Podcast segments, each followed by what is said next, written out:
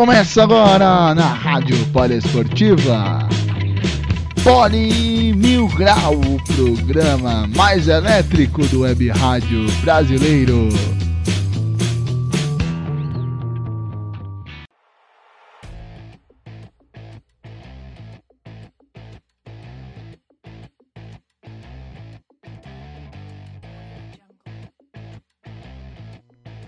Excelente tarde, noite ou dia para você, Poli ouvinte, começando mais um Poli Mil Grau, hoje um Poli Mil Grau muito especial, voltado apenas para o voleibol, a gente sabe que a Rádio Poliesportiva é a rádio de todos os esportes, também já aproveitar já para mandar um abraço lá pro Eric da Fronteira Esportes, lá você pode encontrar todos os tipos de material esportivo, futebol americano, é, hockey, futebol normal, futsal, enfim, é, você pode comprar equipamentos esportivos em é, com 10% de desconto em 6 vezes sem juros no cartão, tanto no boleto. Então mandar já um abraço pro Eric já fazer logo o merchan desse Poli Mil Grau. E hoje com duas pessoas que, olha, gente, esses dois são sensacionais. Primeiro começar com as mulheres, é lógico, começar com as pessoas que são mais velhas dentro da área para esportiva. A nossa querida Jéssica de Rizio, como diz o nosso querido amigo que participou na última edição, Eza Alessandro Sadu. Jéssica, Jéssica de Rizio quem de riso por último, de riso melhor. Muito bom dia, boa tarde, boa noite. Seja muito bem-vindo aqui ao Poli Mil Grau. Muito obrigada, prazer imenso estar aqui nesse Poli Mil Grau. Muito feliz de ser convocada aí para essa missão, porque em tempos de isolamento é sempre bom esse esse carinho poliesportivo, não é mesmo? É, tem que ter sempre esse carinho poliesportivo, né? Conversar com os amigos, bater aquele, aquele bate-papo, já que a gente não tem transmissão a gente tenta inovar de uma outra maneira, né? De um jeito diferente aí. Agradecer, é claro, ao nosso chefe Paulo Arnaldo Lima, que está liberando todo esse conteúdo desse povo maluco que existe na rádio de todos os esportes. E falar em gente maluco, falar daquele cara que fala muito, boa praça, divertida pra caramba. Um dos caras que eu mais gosto de fazer jogo de voleibol, ele é ao lado do Rogério. O Rogério, infelizmente, não conseguiu ainda atender o nosso chamado, mas logo, logo teremos Rogério Costa aqui no nosso, no nosso bate-papo. Mas consegui salvar a transmissão com o nosso querido Arthur de Figueiredo, mais conhecido pela galera da zoeira como Arlindão da Massa. Seja muito bem-vindo, Arthur de Figueiredo. Oh, um prazerzaço, Ícaro, Jéssica, meus queridos. Eu sou Arlindo, Arlindo bem pobre, viu, gente? Pobre, na hora que você chegar pra mim, o Arlindo ali na adolescência, né? É. Apesar, que, apesar meu querido Ícaro, né? Jéssica, primeiramente, dar uma boa noite pra vocês, companheiros. É, o pessoal me conhece aqui em Mogi das Cruzes. Inclusive eu parei numa lanchonete e falaram que eu era o Lula, né? Companheiro, a barba, né? A cara tá, tá mais pra Lula do que Lindão, mas se a gente chega no poder aquisitivo, quem sabe um dia dessas duas figuras é, sensacionais. Então, falar desse voleibol, né? Que a gente, a gente primeiramente dá uma boa noite, meu querido ícone, grande ícone, né? Do nosso esporte. A Jéssica, nem tanto, mestre, nem tanto. A representante mor né, do nosso voleibol aí, feminino, entende demais. Eu falo que eu falo que é chover no molhado falar da minha equipe, que é para mim é uma das melhores do país aí, então é sensacional estar com vocês mais uma vez. E esse voleibol, né, Toninha? Meus queridos, a gente vive um momento aí de isolamento, mas é sempre bom estar com os amigos de uma forma alternativa e a tecnologia está nos propiciando isso. Então é um grande prazer. E vamos tocar essa bola, né? Essa bola aí que, que tá, tá, ainda está decolando aí. A gente tem muita, muitas é, questões de mercado, né? Sendo colocadas aí. Quem pode chegar, quem pode estar tá meio, meio que parado. Mas já tem, já está agitando aí o mercado, algumas equipes se reforçando e e falar um pouquinho desses bastidores aí, que tem muita coisa bacana por vir, meus queridos. Você que, que tá manjando aí dos bastidores, tá por dentro do que tá rolando aí nos clubes, pô. Ah, então a gente, ah, Jéssica, a gente, é companheiro, a gente faz aquela, aquele apanhado e tem um feeling, né? Que é o que é que não é só meu, seu também, do Ícaro, que das, a gente entende, né? Faz aquele estudo de mercado somente pela realidade econômica de cada clube, né? Uhum. É, já pode dar dentro, já falar da, da, das movimentações, Ícaro? Vambora, vambora. Primeiro tema, vamos começar lá. a falar sobre o mercado. Aliás, só para levantar algumas informações aqui do mercado, é, a Natinha, por enquanto, parece que renovou lá com o Sesc Rio. A Liara provavelmente vai fechar com o Dentil para Clube, ser levantadora reserva. A Edinara fechando com o Pinheiros. A Juma, né, pode sair da equipe do Inodê. A própria Tandara, né, tem propostas aí do Osasco. A Mara saindo do Osasco, podendo ir participar da equipe do SESI Vôlei Bauru. Quem mais? A Mandia ficando no Sesc. Quem mais também ficando no Sesc? O Sesc Rio também que já perdeu um pouco do seu patrocin... dos seus patrocinadores. A Thaisa, né, ficando lá no Itambé Minas, a Thaisa que teve uma temporada excepcional também, a Valkyria Druris indo também lá pro Sesc Rio, Camila Paracatu podendo fechar com Osasco. Boa contratação. É, eu começar é. primeiro com essa equipe do Osasco, né? Falar primeiro sobre o vôlei feminino, né? Que tipo, já aproveitar que a gente faz mais jogos do feminino do que jogos do, do masculino, né? Porque a gente tem Pinheiros, tem Osasco, tem a agradável tem cidade de Barueri. Né, pra gente. Sim, tinha o São Caetano, né? Que infelizmente caiu. Então falar sobre, um pouco sobre esse mercado do feminino, né? É triste também, concorda, é, Arthur? É, inclusive dando um adentro no que você está falando e nessas contratações aí, o que a gente tem de mais concreto é que a Lorene tá, foi destaque do Barueri para mim, assim, uma das, das apostas que você pode falar hoje que realmente mostrou que vive e amadureceu muito o Zé Roberto na equipe do Barueri, né, de São Paulo Barueri. A Lorene está indo pro Sesc, tá? A Tandara ainda é, fala-se muito dela e do Osasco, né? É o que se cogita mais. É, sobre a equipe do Minas, né? Na pincelada. Tá chegando a Lara, é uma Lara que já passou pelo Osasco, tem uma história com Pinheiros também. Uma central de potencial muito jovem, por sinal. É, o Minas que vem com aquela base meio que formada já, né? Que é a Leia, a Macris, que é o grande pilar dessa equipe. E falar especialmente da Thaísa, que a resto Thaísa ela tá cravando aí uma possibilidade de seleção brasileira e Olimpíada para 2021 é muito concreto, né? A equipe do Praia a gente tá, tá meio que ainda de stand-by, porque o Praia, depois da saída da Fawcett, falava-se muito da renovação da Martinez, ainda não tem nada confirmado, né? Agora é aguardar mesmo. Muita, assim, esse momento tem muitos nomes sendo colocados, né? A gente tem aí jogadoras, Minas está pensando somente no Mundial, então quer uma jogadora talvez de mais quilate para poder colocar, para poder disputar de forma igual, né? De termos de disputa, de realmente brigar pelo título mundial então vai fazer mais uma ou duas contratações pontuais para manter essa equipe é, ainda mais forte. Mas a base vai, vai acabar se mantendo a mesma, né, na equipe do Minas. É bem o que você falou mesmo, são contratações pontuais para poder brigar pelo título do Mundial, basicamente. É, exata, exatamente. Assim, né? Então a equipe ela vai ser meio que mantida. O, o Praia que a gente realmente não sabe, né?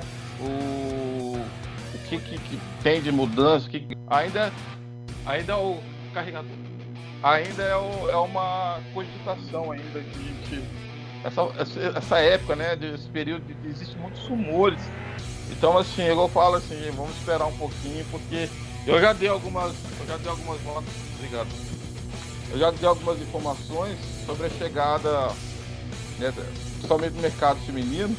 Depois me repreenderam já as páginas de vôlei eu tinha escrito uma matéria e depois veio uma outra informação, porque a gente sabe que o mercado está sempre mudando. É uma questão de, de, um, dois dias já faz uma influência, já tem uma influência absurda, né? Então eu acho que o Minas vai muito forte para a próxima temporada. Acredito eu que o Osasco né, também vai dar uma estruturada na equipe. O Osasco sempre tem essa questão, você, você vai trocar patrocinador, tem a crítica. Pensar que a torcida do, do Osasco é uma torcida bem fanática. E o Luiz Omar de Moura não é o técnico hoje em dia que a torcida tanto quer, né? eles querem mudança. Então existe muito jogo assim dos bastidores, inclusive de patrocínio. Já ouvi conversas. Arthur. O Lisomar de Moura poderia sair para defender. Você falando aí do Fala Lisomar, eu acho que o último jogo que eu fiz lá no José Liberati, acho que foi SESI, SESI Voleibauru versus a equipe do Osasco, 3 7 a 0 a Polina jogando muito, né? A Porrima Mairova é a Polina, né? Quem sabe, quem conhece o vôlei sabe de que é. eu tô é. falando. So... A, a Arzeb é, tipo, é complicado falar esses nomes, mas tipo, a, a gente sabe do trabalho dela, do a, bom, maior pontuadora da história da maior pontuadora dessa temporada da Superliga. E no dia, cara, a gente tava vendo a, a própria torcida do Osasco, a Loucos por Osasco, que é uma torcida muito fanática, uma torcida organizada dentro do próprio clube, reclamando do Ligiomar, arrumando problemas com a própria segurança do do ginásio da Liberati. Então, realmente tem esse problema com o técnico Luiz Omar de Moura que eu acho muito bom. Acho o Luiz Omar um cara capacitado, é o primeiro campeão mundial né, de vôlei feminino aqui no nosso país, né, por, por clubes, melhor dizendo. É, vem fazendo um bom trabalho, Osasco que se reforçou, né, trouxe a Roberta, trouxe a Bia, tem a Jaque, Camila Bright ficando no elenco, já está umas 12, 13 temporadas aí defendendo as cores do Osasco, mas o Osasco é aquele time que não engrena, né? A gente vê é. o, o, o Bauru oscilando, o Minas teve um começo muito mal com o Nicola Negro, que estava assumindo a função de treinador depois do Lavarini, vou retornar à Itália, e agora tá, também está treinando a seleção da Coreia do Sul. É, o Bernardinho a gente não precisa nem falar do trabalho dele, o Zé que provou que mesmo com baixo investimento, conseguiu fazer o time do São Paulo Barueri ser uma equipe muito competitiva nessa temporada. O Paulo Coco nem se fala o trabalho que ele vem realizando na frente do, do, do Dentil Praia Clube. Mas o Osasco é aquele X da questão, né, companheiro? É um time muito é. bom, com várias jogadoras, com Casanova, com Bietsa, com Mara, a própria Bia, mas não engrena. Mas assim, ó, vou falar, é, a, a, grande questão do Osasco é, é muito psicológico, porque para mim a, a, equipe tava bem. Se a gente for pegar o começo da Superliga até o momento que, né, quando rolou a parada e tal, é, o Osasco era uma equipe bem, tipo, bem concentrada, bem, bem direcionada, só que começou a degringolar com a, com a derrota no Campeonato Paulista pro Barueri. Ali acabou. O time começou a ser outro. Não sei se vocês vão concordar comigo, mas para mim a gente tava lá, lá no José Liberati, e foi assim, um, um, um, negócio que eu nunca tinha visto na minha vida, porque a torcida do Osasco tava em peso lá no José Liberati. E o São Paulo Barueri era, era o time estreante, sabe? Era quem não tinha compromisso com nada e jogou um voleibol assim impecável, frio, muito consciente e, fez por merecer o título, sabe? E tanto que no final da partida eu fui coletar as sonoras da equipe do Osasco e ninguém quis falar. Foi todo mundo pro vestiário e ninguém quis falar, nem mesmo o Luiz Omar de Moura. Então, tipo, você começa a perceber que alguma coisa está errada quando o técnico da equipe não quer falar diante de uma derrota, sabe? Eu, eu Só levantar a bola pro Arthur. É, desculpa, Arthur, só levantar a bola para você, porque a Jéssica se torna um ponto muito interessante, tipo, do São Paulo, o São Paulo Barueri era aquele tipo, tipo de azarão. E a gente pode pegar até no próprio, em outros esportes, também como o próprio futebol, até mesmo no basquete. Era a quarta força, porque a gente, a gente entendia o César Vôlei Bauru como o franco favorito a conquistar o bicampeonato invicto, né? Que não tinha perdido nenhum jogo até cair nas semifinais lá em, lá em, Bauru, lá em Bauru no Golden 7. Depois tinha um confronto entre Osasco e Pinheiros. O Pinheiros numa reformulação do Sérgio Negrão. O Osasco também vinha numa reformulação. Participei da, da coletiva de imprensa, né? Quando foram apresentados os jogadores, eu e o Gabriel Max, a gente via um, um time diferente. O Osasco com uma outra cara, com outro perfil. Mas na hora do vamos ver, toma uma virada inexplicável dentro da sua casa. Como que você vê é, esse, esse, ponto da equipe do, do Osasco, Arthur? Então, esse, eu, eu, fiz esse jogo. Foi eu, inclusive, eu, a Jéssica. Provavelmente o Paulo. Né, e o Paulo a Jéssica. Foi. Jogo, né? E o Roy tava. E o Roy tava, exatamente. Nós fizemos essa final. O que pesa nessa questão, e aí. O Paulista, é, do... Osasco e Barueri. Exatamente. O que pesa nessa decisão é, é o seguinte: o Osasco é um time muito grande, né? O Osasco é um time que que a pressão é muito maior. Então, para a equipe do equipe do Barueri, que tinha grande estrela no banco, não era a gente não tinha um time de estrela, a gente tinha um time de meninas, né? O time de São Paulo era um time de meninas ali com potencial e que tinha a Lorene, que era a válvula de escape, que também é uma menina, né? Vamos, vamos ressaltar isso, que ela também era uma, uma mais uma jovem, dentre outras ali, que poderia fazer causar uma diferença. Então, a pressão foi toda para a equipe do Osasco, o Osasco que tinha, tinha, né? Tem jogadores ali de muito valor, jogadores campeão, campeãs olímpicos. Então me causa toda essa pressão. E o, o Zé Roberto, como um gênio, né? Considero o Zé Roberto entre os três maiores técnicos de todos os tempos. Ele usou, ele usou da manha, né? Ele usou da malandragem, fez a equipe, ele fez aquela equipe do, do Barueri ter mais volume de jogo, mais consistência. Falou, vamos, vamos jogar com leveza sem responsabilidade, sem preocupação. E foi o que aconteceu. A pressão foi toda para a equipe do Osasco, né? Ginásio lotado, a torcida do Osasco, a gente sabe que é uma torcida que prestigia, uma torcida que realmente é diferencial. E aí pesou o quê?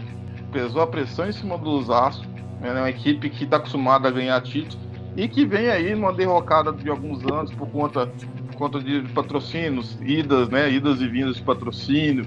É, esse processo todo tem gerado algum problema Aí tem a questão do Luiz Omar de Moura, que é, não é unanimidade, já faz algum tempo né, nessa equipe do Osasco. Eu penso que, que o projeto do Osasco, né, com todo o respeito ao Luiz Omar, que é um técnico que merece todo o nosso respeito, precisava, precisaria dar uma, uma mudança até para dar uma oxigenada, né, mudar os ares, criar um, um ambiente novo ali para poder trazer realmente... as jogadoras pro lado dele de novo, né?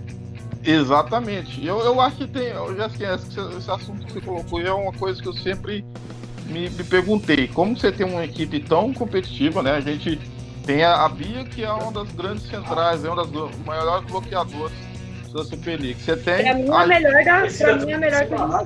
Ô, gente, tem uma pessoa que apareceu aqui no nosso bate-papo, só pra botar, deixar mais lenha na fogueira. Nosso querido amigo Rogério Costa. Rogério, seja muito bem-vindo. Eu tava acabando de falar com você, de, de você que, tipo, pô, estamos esperando o Rogério, Rogério. Eis que aparece o Rogério Costa. Muito boa tarde, boa noite, bom dia pra quem tá acompanhando em qualquer horário no nosso Spotify, no Google, Google Podcast, no Player FM. Seja bem-vindo, meu velho. Vamos entrar nesse bate-papo de vôlei aí.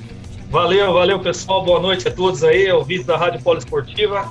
Estamos aí, mais um debate aí, né, sobre o voleibol brasileiro, voleibol aí que nos dá muita alegria, né, e o negócio tá meio bravo aí, né, porque com essa paralisação aí, o mercado deu uma aquecida, agora deu uma parada, tá meio complicado o negócio, né.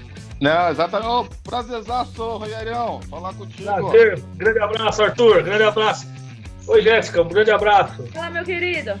É, o Rogério que tá fazendo falta nesse bate-papo. O Rogerião já chegou com tudo aí, ó. É. Rogério, a gente Nossa, tá falando justamente. Eu tô ouvindo vocês falar do Osasco aí. Eu acho que o, o Osasco, o Luiz Omar, fez um excelente trabalho nesses mais de 10 anos aí, né? E mas eu acho que está precisando dar uma renovada. Né? Eu acho que as coisas precisam tentar andar um pouquinho, mudar um pouquinho. Talvez o Luiz Omar tentar uma novas, novas é, oportunidades. Eu acho que agora eu entendo que ele, ele também mereça uma, uma oportunidade na seleção brasileira, uma opinião pessoal minha, por tudo que ele veio desenvolvendo ao longo do, da sua carreira como treinador. Né? Teria uma pessoa também, um outro muito bom candidato para assumir o lugar, a vaga do Zé Roberto, na minha opinião, né? Sim. Ah, então mas... é outro cara para a seleção também, né? Entendeu? Mas você, e... sabe uma coisa, Gerão? Só para colocar aí, o, o Luiz Omar de Moura, se eu não me engano, ele é técnico da seleção sub-23, se eu não me engano. Tá certo, Arthur. Ele é da base. Exatamente, ele, ele já faz o trabalho meio que de base, né? Eu acho que realmente. É, ele é o, ele é o Giovanni do feminino, né? Isso, isso. Exatamente. Ele é o Giovanni do feminino. Então, assim, é, lembra até aquela questão uma vez que, que nós questionamos vários treinadores, inclusive o Zé, foi a última vez que nós falamos com o Zé Roberto lá na partida aqui com o São Caetano, a questão das estaturas, né? Que o próprio Zé tinha mencionado isso num programa televisão. E hoje parece que já está tranquilizando ele, porque nós temos atletas lá, é, sub-19, sub-20, sub-18, 17, com a estatura de quase 2 metros, né? Então houve uma evolução nisso aí. E o Luiz Omar talvez é a pessoa que está preparando esses times para a próxima Olimpíada, né? Então é ele que está talvez fazendo esse trabalho de base para alimentar a seleção. E aí fica essa questão do trabalho dele, né? Eu vi, peguei um pouco o bonde andando aí, falando do Osasco. É, como é que seria aí o, andamento do Luiz Omar, com todo o respeito que nós temos a ele, obviamente, é uma pessoa sensacional, até como pessoa, né? É, sempre contribuiu com a gente aí na, na poliesportiva. Mas eu acho que o ambiente ele tinha que mudar um pouquinho, na minha opinião. Tá muito carregado o Osasco, né? É assim, e nós estamos vendo com os últimos resultados. Rogério, aí. aproveitar, jogar o que tava jogando também é complicado. aproveitar antes do Arthur aí. falar, é, você acha que tá na hora do Spencer Lee assumir essa titularidade de ser o, o técnico da equipe do Osasco? Na minha opinião, o Spencer Lee é o maior, é o melhor assistente técnico do Brasil na atualidade. É uma opinião pessoal Eu minha, porque o trabalho que ele fez no Rio Sul, né, um time muito limitado, um orçamento então nem se fala, né? O cara Sim. fez aquele time chegar onde chegou. Aí em seguida o Luiz Omar, de bobo não tem nada, trouxe ele, porque o Luiz Omar ia assumir a seleção do Peru, não sei se vocês se lembram disso Sim, Sim. sim. né? acabou não dando certo. E aí o Spencer ia assumir o Osasco, mas acabou ficando como auxiliar. Mas eu não acredito assim que, o, é, que vai mudar esse panorama, não. Mas que o Spencer tinha que assumir uma grande equipe, sim, porque ele tem uma capacidade, olha, fora do comum, porque ele é o cara que realmente ajusta aquele time do Osasco lá. Posso colocar um adentro aí, Rogerinho?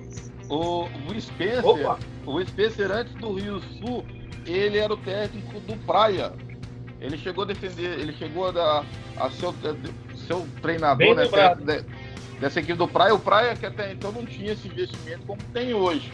E eu lembro, eu recordava que eu fiz um jogo do. Na época o César era aqui também na Leopoldina, né? Vocês lembram, vocês recordam muito bem. O Praia fez um jogo e já era o Spencer, o técnico. E ele fez uma campanha também muito boa, uma equipe que tinha. Eu lembro até que a Michelle e a Monique, né, ali é, fizeram boas campanhas. A Monique teve, inclusive, um holofote ainda maior. Ela foi contratada pelo CS no ano seguinte. A Monique foi uma das grandes passadoras do League, inclusive convocada pelo Zé Roberto, né? Então o Spencer realmente é esse técnico. Eu, eu assino embaixo. E, e tem um outro cara aí também que eu vou colocar aí no meio da roda para vocês pensarem. O Vagão. Né? O, o Uhum. Vagão. E o Vagão é um técnico sensacional. Fez uma campanha muito bacana com o Pinheiros. E, e é, um, é um técnico aí também que há de dispensar. E ele estava trabalhando, se eu não me engano, na comissão do, do Barueri, São Paulo Barueri com o Zé Roberto. O Roberto não é bobo. E nada foi lá. sim, e sem uma- dúvida. Sem dúvida. O Zé Roberto não, não perde tempo. E, e um outro cara que eu acho que deve mencionar, viu, Arthur e de aquele técnico do Fluminense, né? Sim, Sim, sim. é outro. É outro grande técnico. já é da base também, viu? Se eu não me engano, ele é o técnico do Sub-19 e Sub-21 da seleção brasileira. Se eu não me engano.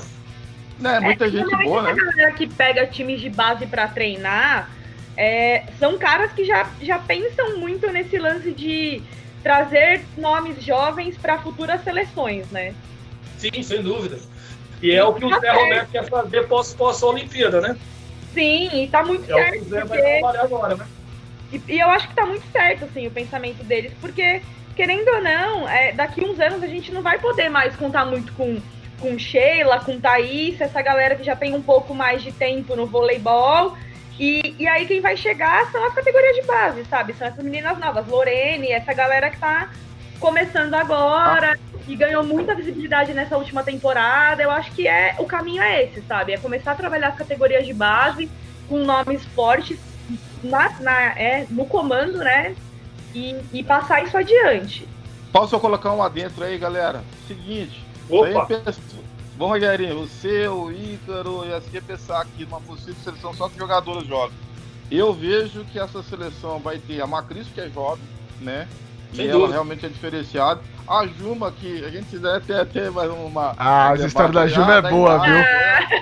Essa história da Juma é boa. Daqui a pouco a gente conta da parte de piadas da É. poliesportiva. Não, a Juma a gente tá Mas ela tem a cara de. Ela parece uma, sei lá, é a casa Benjamin Button ao contrário. Versão Ai, feminina, caramba. né, meu? Agora pronto. Não, só pra contar essa parte da Juba, só pra contar essa, essa parte de, de piada, já que também é um, é programa de, que, que traz informação e entreten- também entretenimento. O que, que É a acontece? A gente. É, deixa, boa, Jéssica, bem lembrado. É, nós estávamos voltando do jogo, do último jogo que, eu, que, que, que rolou transmissão mesmo na, na Vila Leopoldina, tava eu, o Arthur e o Rogério, não vou. Foi SESI contra o Maringá. Foi SESI contra o Maringá. E a gente voltando, conversando no caminho, né? Aquela resenha de volta pro carro, o Rogério dando uma carona pra gente. E o Rogério, não, porque a Juma, a Juma tem o quê? 22 anos. Eu não, Rogério, a Juma tem os 19. 19. Falei, não, Rogério, a Juba Falei tem. que é 19. É, falei, não, a Juba tem 27, né? Porque a gente tava elogiando o São Paulo Barueri falou, ah, média baixa de idade, né? Ele, não, não, ela é jovem, ela é jovem. Então o Arthur, o Arthur, não, companheiro, ela tem 19 anos. Eu falei, gente, ela tem uns 26, 27. Daí Ela todo, ficou com todo mundo, vamos, vamos colocar no Google, né? Vamos pesquisar, vamos procurar nos sites. Na hora que tinha 22, Informação errada, né? o Rogério, o Rogério não. Joga duas Olimpíadas a mais no máximo, não é parte de renovação, não. Tem que encontrar alguém mais nova. Não, e o pior é que o, o que foi provado é que, que você estava certo, Ícaro. Você estava certo. É. Que é o duro, viu? A verdade é que ninguém botou fé na palavra do Ícaro. É, Não, não botei nenhum. Porque estava se discutindo é o seguinte, quando o Barueri foi campeão em cima do Osaka, aquela virada espetacular, é, a média de idade do Barueri estava se dizendo que era 19 e 20 anos. sim, Era. É, mas ela era a única que destoava, né? Exatamente. assim que Então, rapaz, mas poxa, eu falei, pô, se a média é 19, 20 anos, deve ter sido 19 também. Poxa, na hora que eu vi lá, a menina é do 27, eu falei, meu Jesus amado. mas, mas você sabe uma coisa, meus queridos? É, é que o Ícaro ele é o nosso Forrest Gump da rádio. Então, Sim, com certeza. fazer- É ele e o Ezio, né? O Ezio que tá nos acompanhando, mandar um abraço pro Ezio.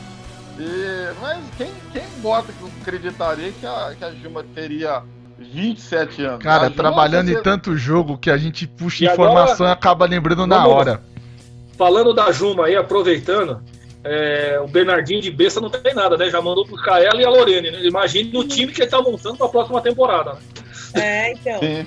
Ô Rogério, já O time que ele tá montando pra próxima temporada. Isso é porque o Seth cortou a metade da verba lá. Exatamente. Sim. Provavelmente Imagina. Mas- né? saiu a Tandara, né? Porque a Mas- Tandara já é orçamento alto pra tentar compensar Sim. com essas duas grandes jogadoras. E falando, você lembrou um ponto interessante sobre essa parte da Juma. É, o, o- Rogério, deixa eu jogar também essa bola pra todo mundo brincar também. É, como, é que como é que deve estar a cabeça do Zé Roberto? Porque o Zé Roberto na penúltima temporada tinha um time com Skovonska, Dani Lins e Thaís. Aí rolou, e a Natinha. Aí rolou aquele desmanche. Aí vem com a Naemi, vem com a Thaís Santos, que ele subiu, a Lorene, que era do Osasco, foi pra lá, a Juma, que era a reserva da Dani Lins, monta o time competitivo, agora desmonta toda a frente de ataque da equipe do, do São Paulo Barueri. Como o Zé Roberto conseguir reinventar essa equipe da Grande São Paulo? Então, ó, é, Arthur, não sei, Jéssica, é o seguinte. Pode falar, Rogério. É simples, cara. O desmanche é orçamento. É simples. Outra coisa, porque é o seguinte: o que, que a jogadora busca? Segurança financeira. O Sesc, ela sabe que o salarinho vai estar todo mês na conta lá. Exato. Não tem, não tem outra explicação. Porque a, Lo- a Lorene, ela saiu da, do Osasco porque ela confiou na palavra do, do Zé Roberto. E você viu o que, que o Zé fez com ela Sim, né? Transformou ela na principal atacante do país, deixando a Tandara para trás. Acho que ela foi a quarta maior pontuadora dessa edição da Superliga. Vou até levantar os números aqui enquanto vocês não batem no papo. É, então, e a Juma, quem falava da Juma antes do Barueri? Ninguém, cara. Sim. Ninguém. Mas quem essa aí- comentava dela? Ninguém sabia. Talvez o Arthur, talvez lembre mais, eu não sei. Eu não lembro, eu vou falar sincero, eu não lembrava dela. Não, também não Aí lembrava você não. pega um time com Thais Santos, é, a Thais Santos, a Juma, Lorene. Aí pegou aquela menina lá, meio de rede lá, que tava também jogada lá no São Caetano. A lá. Diana. Esqueci o nome dela. meu Deus. Diana, Rogério. Juliana, né? Diana. Se eu Diana. não, Diana. A Diana, se eu não me cara, engano, ele Rogério, simplesmente. Oi, se eu não me, se eu não me engano, tem uma, uma menina também. Ah, me fugiu o nome agora, vocês podem até me lembrar. Uma central que foi, inclusive, é, destaque do- daquele Mundial que o Minas foi vice-campeão e que foi contratada, Sim. se eu não me engano, pela equipe do Barueri e fez uma boa temporada também. Me fugiu o nome agora, eu vou tentar depois recordar, já passo para você. você vê, e tem a, a, a, a Líbero, né? A da Naemi, né? Isso, a Fez Naemi. uma, pelo menos até agora, uma temporada sensacional. Rogério, Então, só assim, passar os Se você for pra. analisar, foi um time liga, né? Um time que deu liga. Tinha, tem altos e baixos. Pra você ver, no Paulista, eles tiveram os mesmos baixos e tiraram o SESI. né? Eliminaram o melhor time do campeonato, pelo menos até aquele momento. Né? Um Sim. time com investimento muito maior.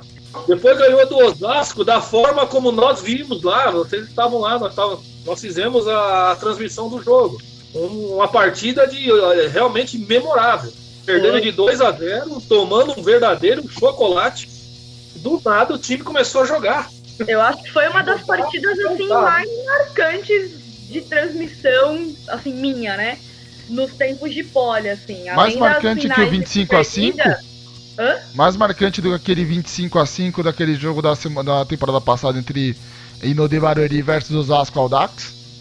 Ah, foi porque foi um set, né? Tipo, foi um set específico aquele 25 a 5 e, e o jogo, o jogo todo, né? O jogo? Osasco e Barueri foi muito tenso, assim, foi uma uma situação muito absurda, porque ninguém esperava que o Barueri fosse virar com a propriedade que virou, entendeu? Não, exatamente, Jéssica. Nós, tá, você, nós estávamos lá nesse jogo. Eu Foi? acho que. Não, é o centro que nós tínhamos na hora ali, daquele jogo ali, o Arthur, acho que também estava, se eu não me engano. Sim. É, o sentimento de nós três ali é falar: meu, não vai, não vira de jeito nenhum. O Zé, nem o Zé Roberto tá conseguindo fazer esse time jogar. E do nada aconteceu o um milagre. Foi. tava... Olha, sabe que lembrou o jogo? Brasil e Rússia de 2004. Meu pai amado. Exatamente. Lembrou o jogo de 2004, Brasil possível, né? Entendeu? Mas, Rogério, mas... Inverteram um jogo espetacular. Você vai falar o quê? Aí depois você pode ver, mas o que eu tô querendo dizer também é o seguinte, ó, pra você ver, o time do Barueri, esse time que deu liga, mas dentro do torneio, dentro do campeonato, na, na, na fase de classificatório, é um time inconstante. Sim. Né? É um time bem inconstante. Você acha que um time que foi o campeão paulista em cima do Osasco ia ficar em sétima posição? E só pegando os números da, até, da até o Arthur, só pegando os números da Lorene direitinho para passar para o nosso ouvinte, ela é a segunda maior pontuadora desta última edição da Superliga com 369 pontos e tem a terceira melhor média de, de pontuação Unisets, né? Que é 4,61. Ela só ficou atrás da Tandara, né? Da Tandara e da Polina, né? Não. Que a Polina é sacanagem. Você sabe, você sabe uma coisa que o Rogério, o Rogério colocou? E depois eu fui conversar com o Zé Roberto, depois do pós-jogo, né? Nosso final. A Jéssica fez Osasco e eu peguei a equipe do, do Barueri pra. É, eu, eu tentei, né, falar com alguém, eu só não consegui é. mesmo. Ah, não, mas essa, essa parte você fez, companheiro, então tá tranquilo. E, e na ocasião, eu falava assim, Zé, qual que é a. Pensando na Superliga, em que, em que patamar que a gente pode colocar essa equipe do, do Barueri, aonde vocês podem chegar? O Zé foi categórico para mim, falou assim, ó, nós vamos brigar pela sexta, sétima posição. Essa, essas meninas fizeram um jogo espetacular contra os Osasco, mas nós somos uma equipe inferior das as outras, ao Osasco, sim, ao Minas, ao Praia, ao ponto. Então o que, que ele quis dizer? Ele tirou a responsabilidade dos meninos e falou assim, ó, vai jogar o seu voleibol, joguem com tranquilidade e sem peso, sem responsabilidade. Eu acho que muita coisa que o que essa equipe do Barueri conquistou, né? E a gente vale ressaltar que, que mesmo fazendo uma campanha irregular na Superliga, é, essa equipe, pelo investimento que tem, que é baixinho, baixíssimo, né? É uma equipe que a gente tem. Eu, eu admiro muito, né? Eu admiro muito essa equipe do Barueri pela trajetória e pelas jogadoras, né? Equipe, equipe barata, equipe de base montado ali e o Zé Roberto, o Zé Roberto foi, é, o grande nome aí a ser dito, e, e especialmente pelo discurso que, que, ele utiliza de tirar sempre a responsabilidade de, de proteger, ser meio que um paizão dessa equipe, e por isso que veio esse título paulista. Eu acho que é claro. A Superliga a gente não vai fazer demagogia e falar que, que o Barueri ia ganhar, não. Para mim é ficar entre duas equipes ali. Eu, eu encontrava, no meu modo de ver, eu não sei se vocês pensam igual, eu colocava aqui o Minas, entendeu? Pela, pelo crescimento com a, com a, com a Rabacheba, acho que a time deu uma inconsistência no passo, melhorou muita qualidade, teve mais volume de jogo. E a Thaís muito bem. O Praia, cheio de altos e baixos, então eu fiquei meio assim o Praia, mas eu colocava aí que a final seria Sesc e Minas, mais com, com com um asterisco ali, uma, uma, uma dedicatória ali importante, sobre essa equipe do, do Barueri, que é uma equipe de muito brilho, uma equipe barato, uma equipe barata, uma equipe que realmente não tinha nenhuma expectativa de conquista e foi lá, venceu o Osasco, a fortíssima equipe do Osasco, em pleno na José Liberati. Então, isso, só, só por isso já merece, eu acho, no meu modo de ver, um, não, uma, uma dedicatória, né? Um, um adentro aí, um, um, destaque, um destaque maior. O Arthur falou do, do investimento, eu já vou levantar outra, outra bola aqui. É, jogando para o campeonato masculino agora, né? A gente viu que o Taubaté tá sofrendo um pouco com a parada de patrocínio, atrasos, enfim. E tá rolando uma conversa de trazer o Bruninho, né? Não sei se. Eu, eu já, já tenho informações. Eu já, já tenho informações, Jéssica. Se eu não me engano, fechou, Jéssica. Posso o Bruninho vai jogar no Taubaté. Mas aí saiu o Lucarelli, né? Posso dar o, o adendo essa equipe do Taubaté aí, eu já tenho. Eu já tenho o check-in e o check-out já. Oh, então... Informação é nosso esporte. Solta aí, Arthur. Lucarelli vai sair, né? Renan Sim. também. Quem saiu? Vamos lá. Quem saiu? Lucarelli tá sentando com o Trentino da Itália. Vai né? pra Itália. Renan, o Renan, né, até com seleção, ele com essa dupla jornada, seleção do Taubaté tava puxado.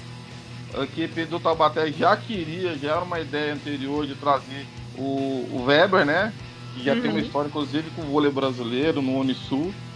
É, trouxe o Weber, trouxe o Maurício Borges, que era também um antigo sonho dessa equipe, dessa equipe do, do Taubaté. Boa pro lugar, pro lugar do Lucarel, um jogador que é de seleção, né? Que está inclusive, é, sendo monitorado pelo, pelo, pelo Bernardinho, né?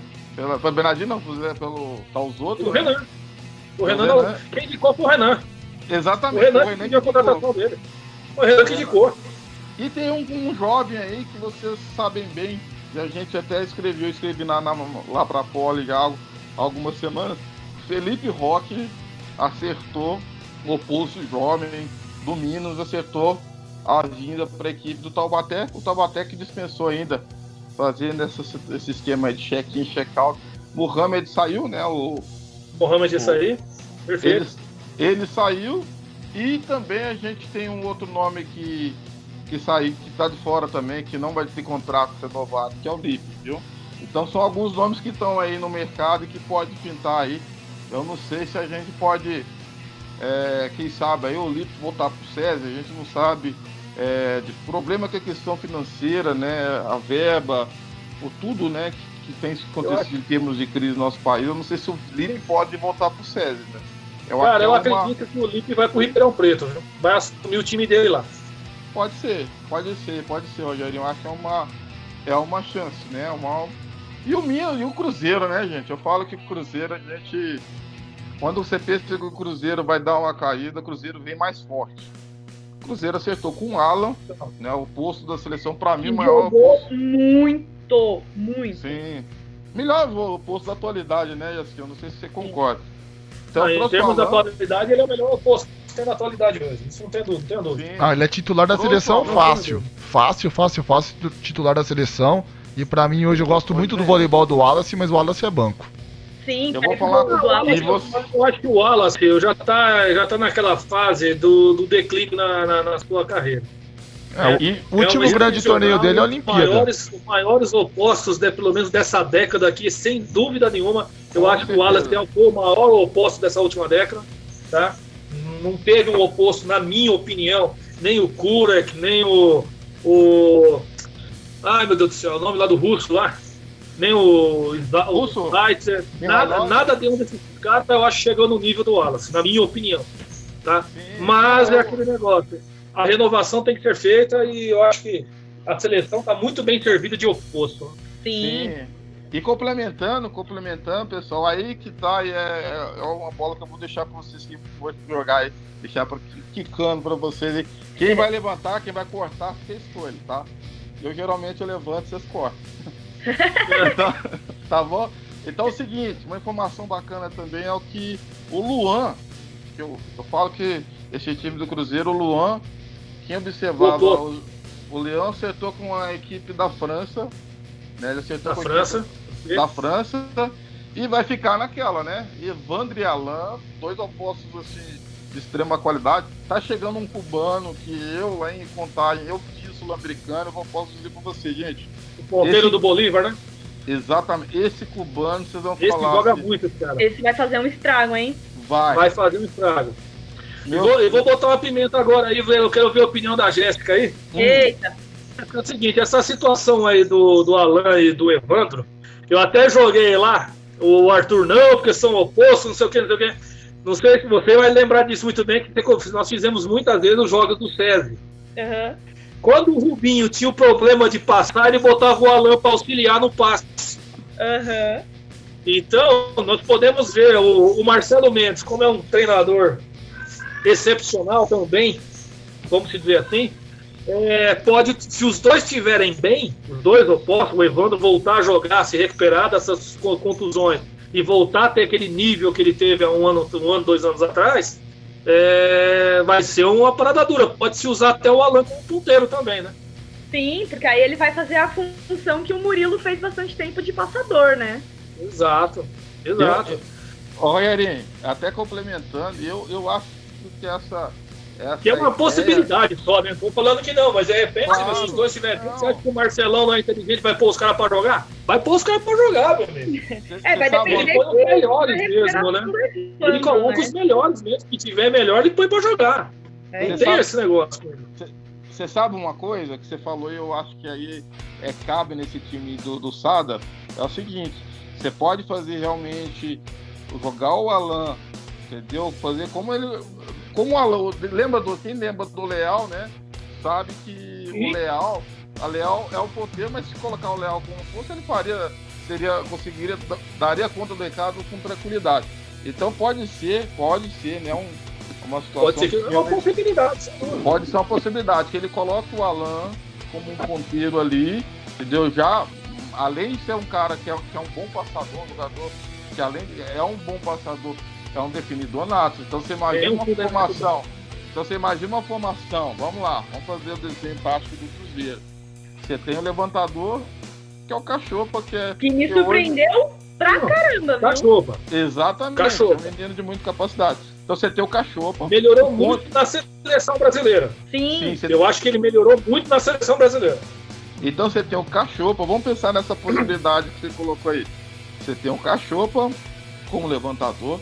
Vamos pensar que o Alan ele vai ser jogado para a função de ponteiro, com ponteiro passador, mas com as mesmas características do Leal, nos tempos de Leal de Cruzeiro, ou seja, jogador Sim. de passe, mas de definição. Então você colocaria Leal, né? Vamos para o Leal. Você colocaria, colocaria Alan, Alan Conte, é, Evandro, né? É, que, o Luquinha que é o líbero, que ficaria mais na questão da defesa mesmo. E a questão do. Os centrais seriam o Isaac e o Otávio. É uma equipe. Meu Deus do céu. Mas é muito forte. forte. Que time, hein? Meu Deus do céu. Que time. É uma, é uma, é uma situação que eu tô falando.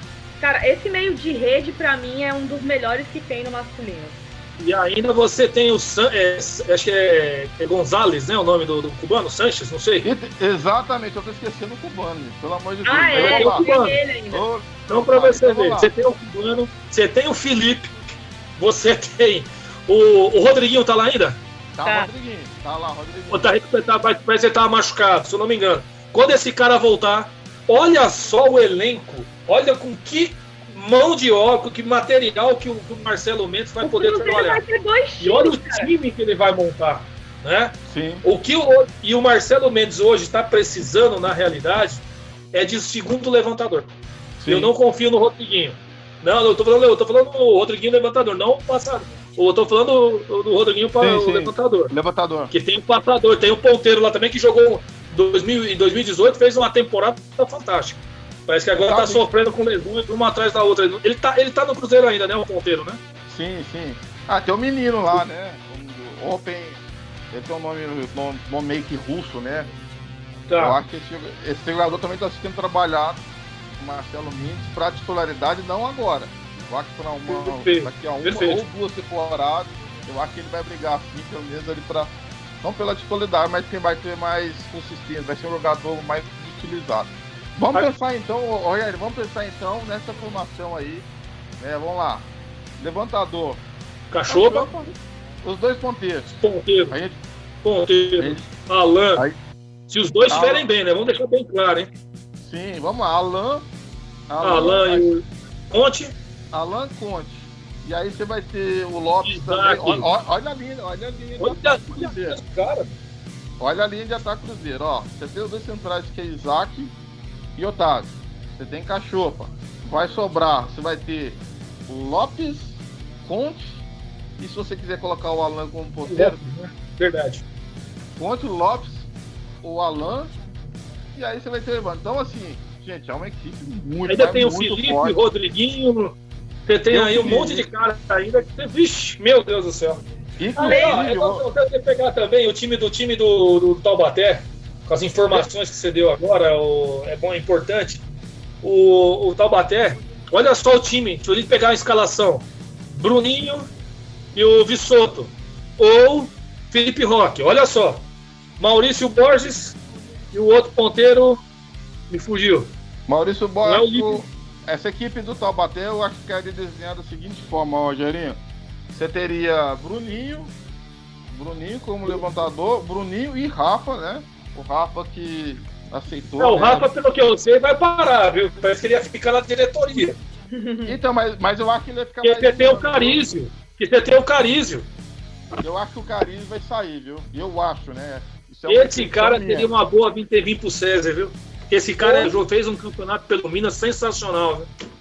Mas o tá vindo o Thiaguinho, né? O Thiaguinho tá acertando com o César, né? O Thiaguinho Deus, teve temporada, inclusive, com o César. É só pra finalizar a questão do Cruzeiro e dar uma pincelada, a, a pincelada no Taubaté.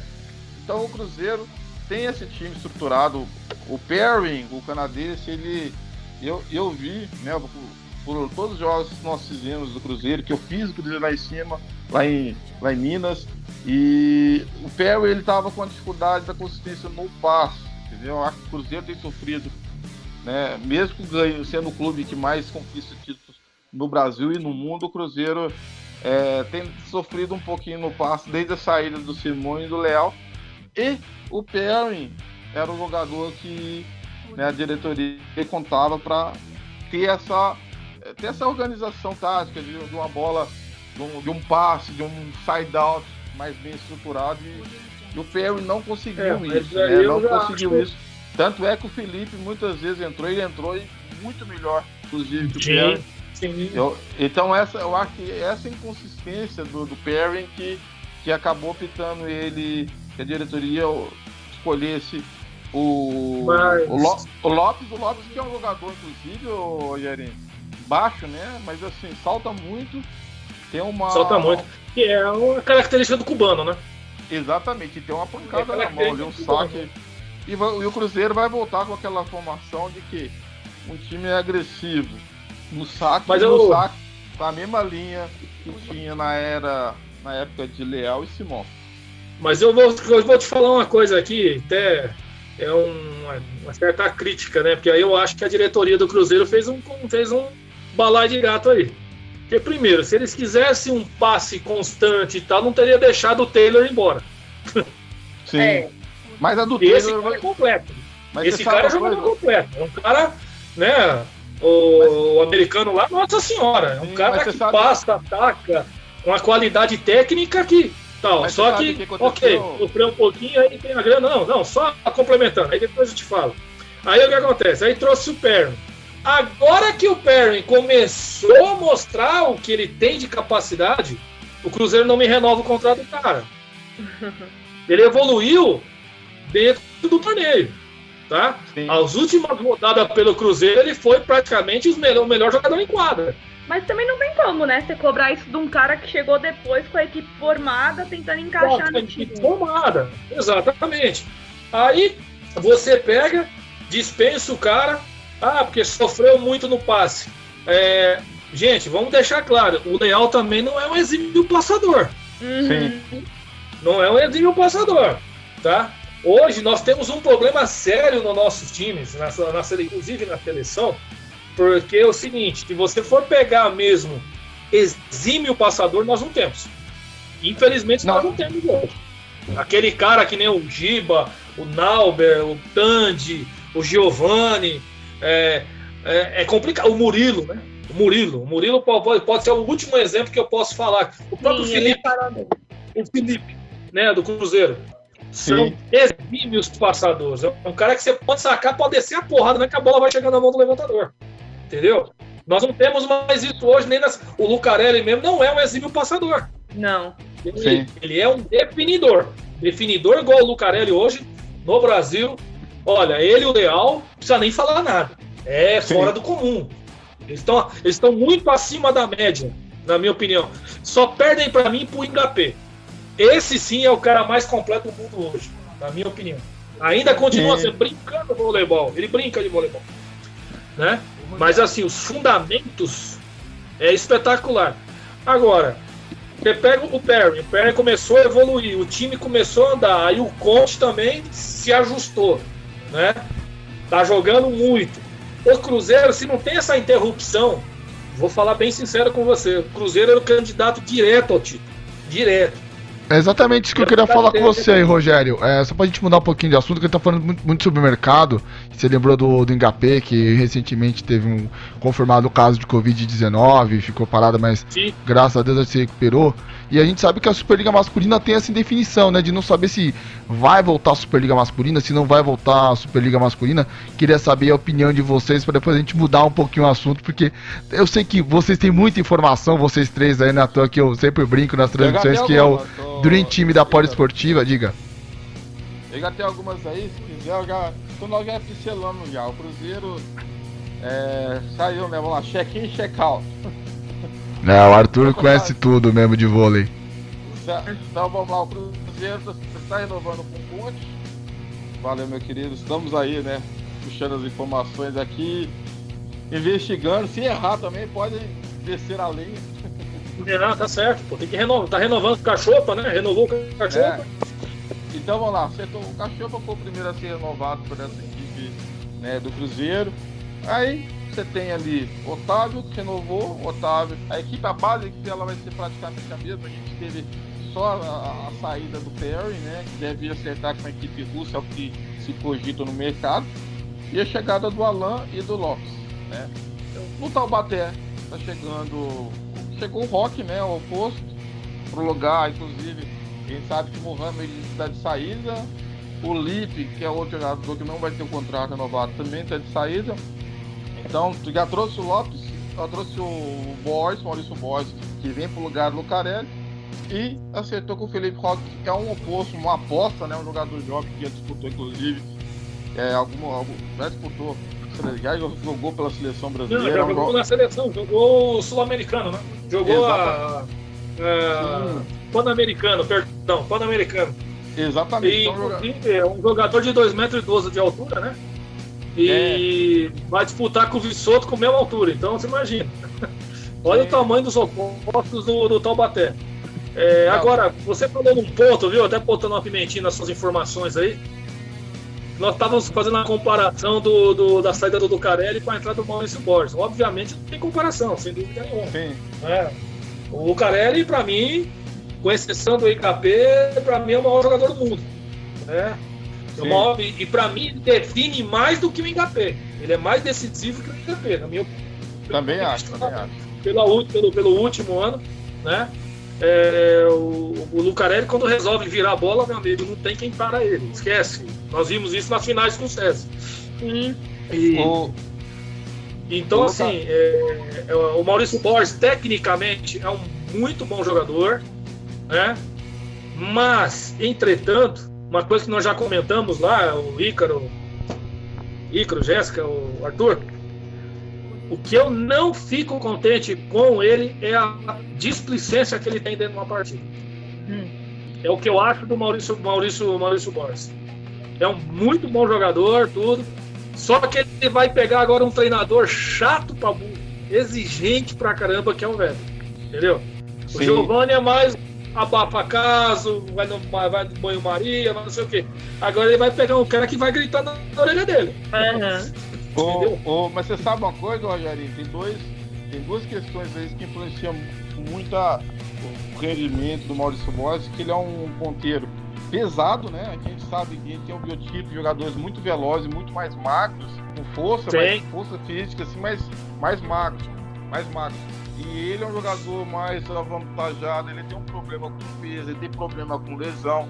Ele é um jogador que ele não consegue manter a mesma intensidade de, de outros outros, até por exemplo, o Lucarelli, a gente teve. O Lucarelli teve uma lesão seríssima no Taubaté e ele Sim. retornou, o Lucarelli teve uma lesão seríssima no Taubaté e retornou como se não tivesse acontecido nada, voltou muito bem, ganhou a Superliga no ano seguinte, né, com a equipe do Taubaté. E, e aí e jogando vê, bem, né? Jogando, jogando bem. bem. jogando bem. Então tem essa questão, eu acho que vai cair muito essa equipe da equipe do Taubaté é o seguinte, poderio ofensivo vai cair bastante. Você pode ter um jogador de passe que realmente o Maurício Borges, ele hoje ele é muito mais um, um, um jogador de complemento né, de jogada, muito mais um jogador do passe do que um jogador de definição. Então eu acho que o Taubaté tem que estudar assim, no mercado jogadores com poder mais de definição para poder equilibrar. Porque se a gente, pelo panorama que a gente está fazendo aqui, o Cruzeiro vai levar tudo esse ano, vai levar 2021, né, a temporada, pela equipe que tem. E, e as outras equipes a gente sabe, né? O, até até para complementar, a gente estava falando de mercado, é, a equipe do Campinas vai manter mais ou menos aquela base ali, já está encaminhando a renovação já do Horácio de Leu, argentino, né? Inclusive assistente do, Mauri, do Marcelo Mendes, né? do Cruzeiro, na seleção do argentino. É, o Vacari, que era o grande nome que a gente colocava aí, que poderia estar tá reforçando o Taubaté, quem sabe até o Cruzeiro também. É, o jogador. É, ia voltar pro César também. Houve um comentário que ele ia voltar pro César. Isso. Então, não, ele vai, ele vai ter contrato renovado, entendeu? Vai, vai já vai estão se, já está se, já tá se organizando para renovar o contrato do Bacari. Então vai manter aquela mesma estrutura, né? Eu acho que o, o Campinas aí vai ter uma equipe é, equilibrada, né? Dentro de uma realidade econômica que não é um grande investimento, mas é uma equipe que faz contratações pontuais. Vamos falar do César agora, Igor? Podemos já Tá, Só complementando então, Ícaro, o, o, vamos falar, falar também do Minas, né? Porque o Minas perdeu o Felipe Roque, mas está trazendo o William Mago, o Wallace e o Flávio de volta.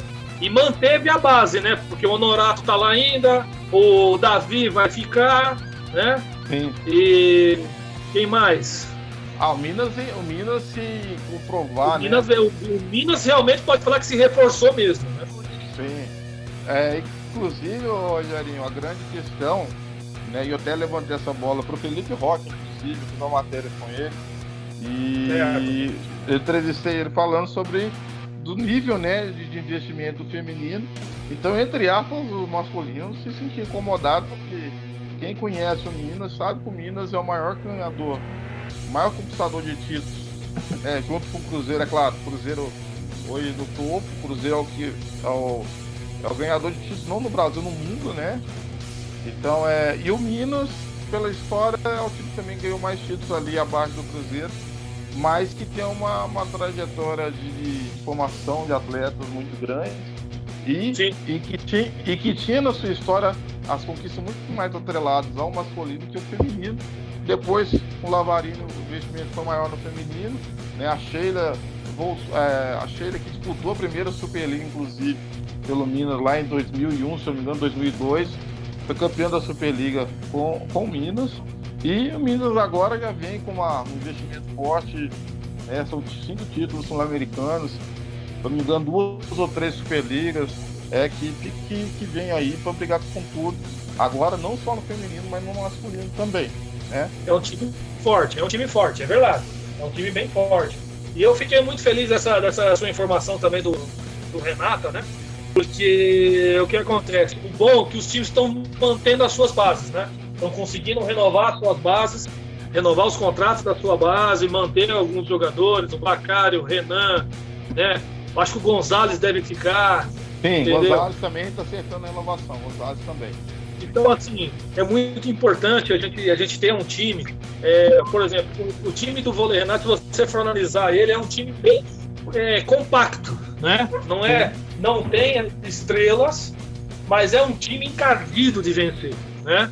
É um, cara, um time que deu trabalho, sempre deu trabalho pro SESI, sempre deu trabalho pro Taubaté e pro Cruzeiro. Sim. Ah, o, o, Campinas, o é um time difícil a ser batido.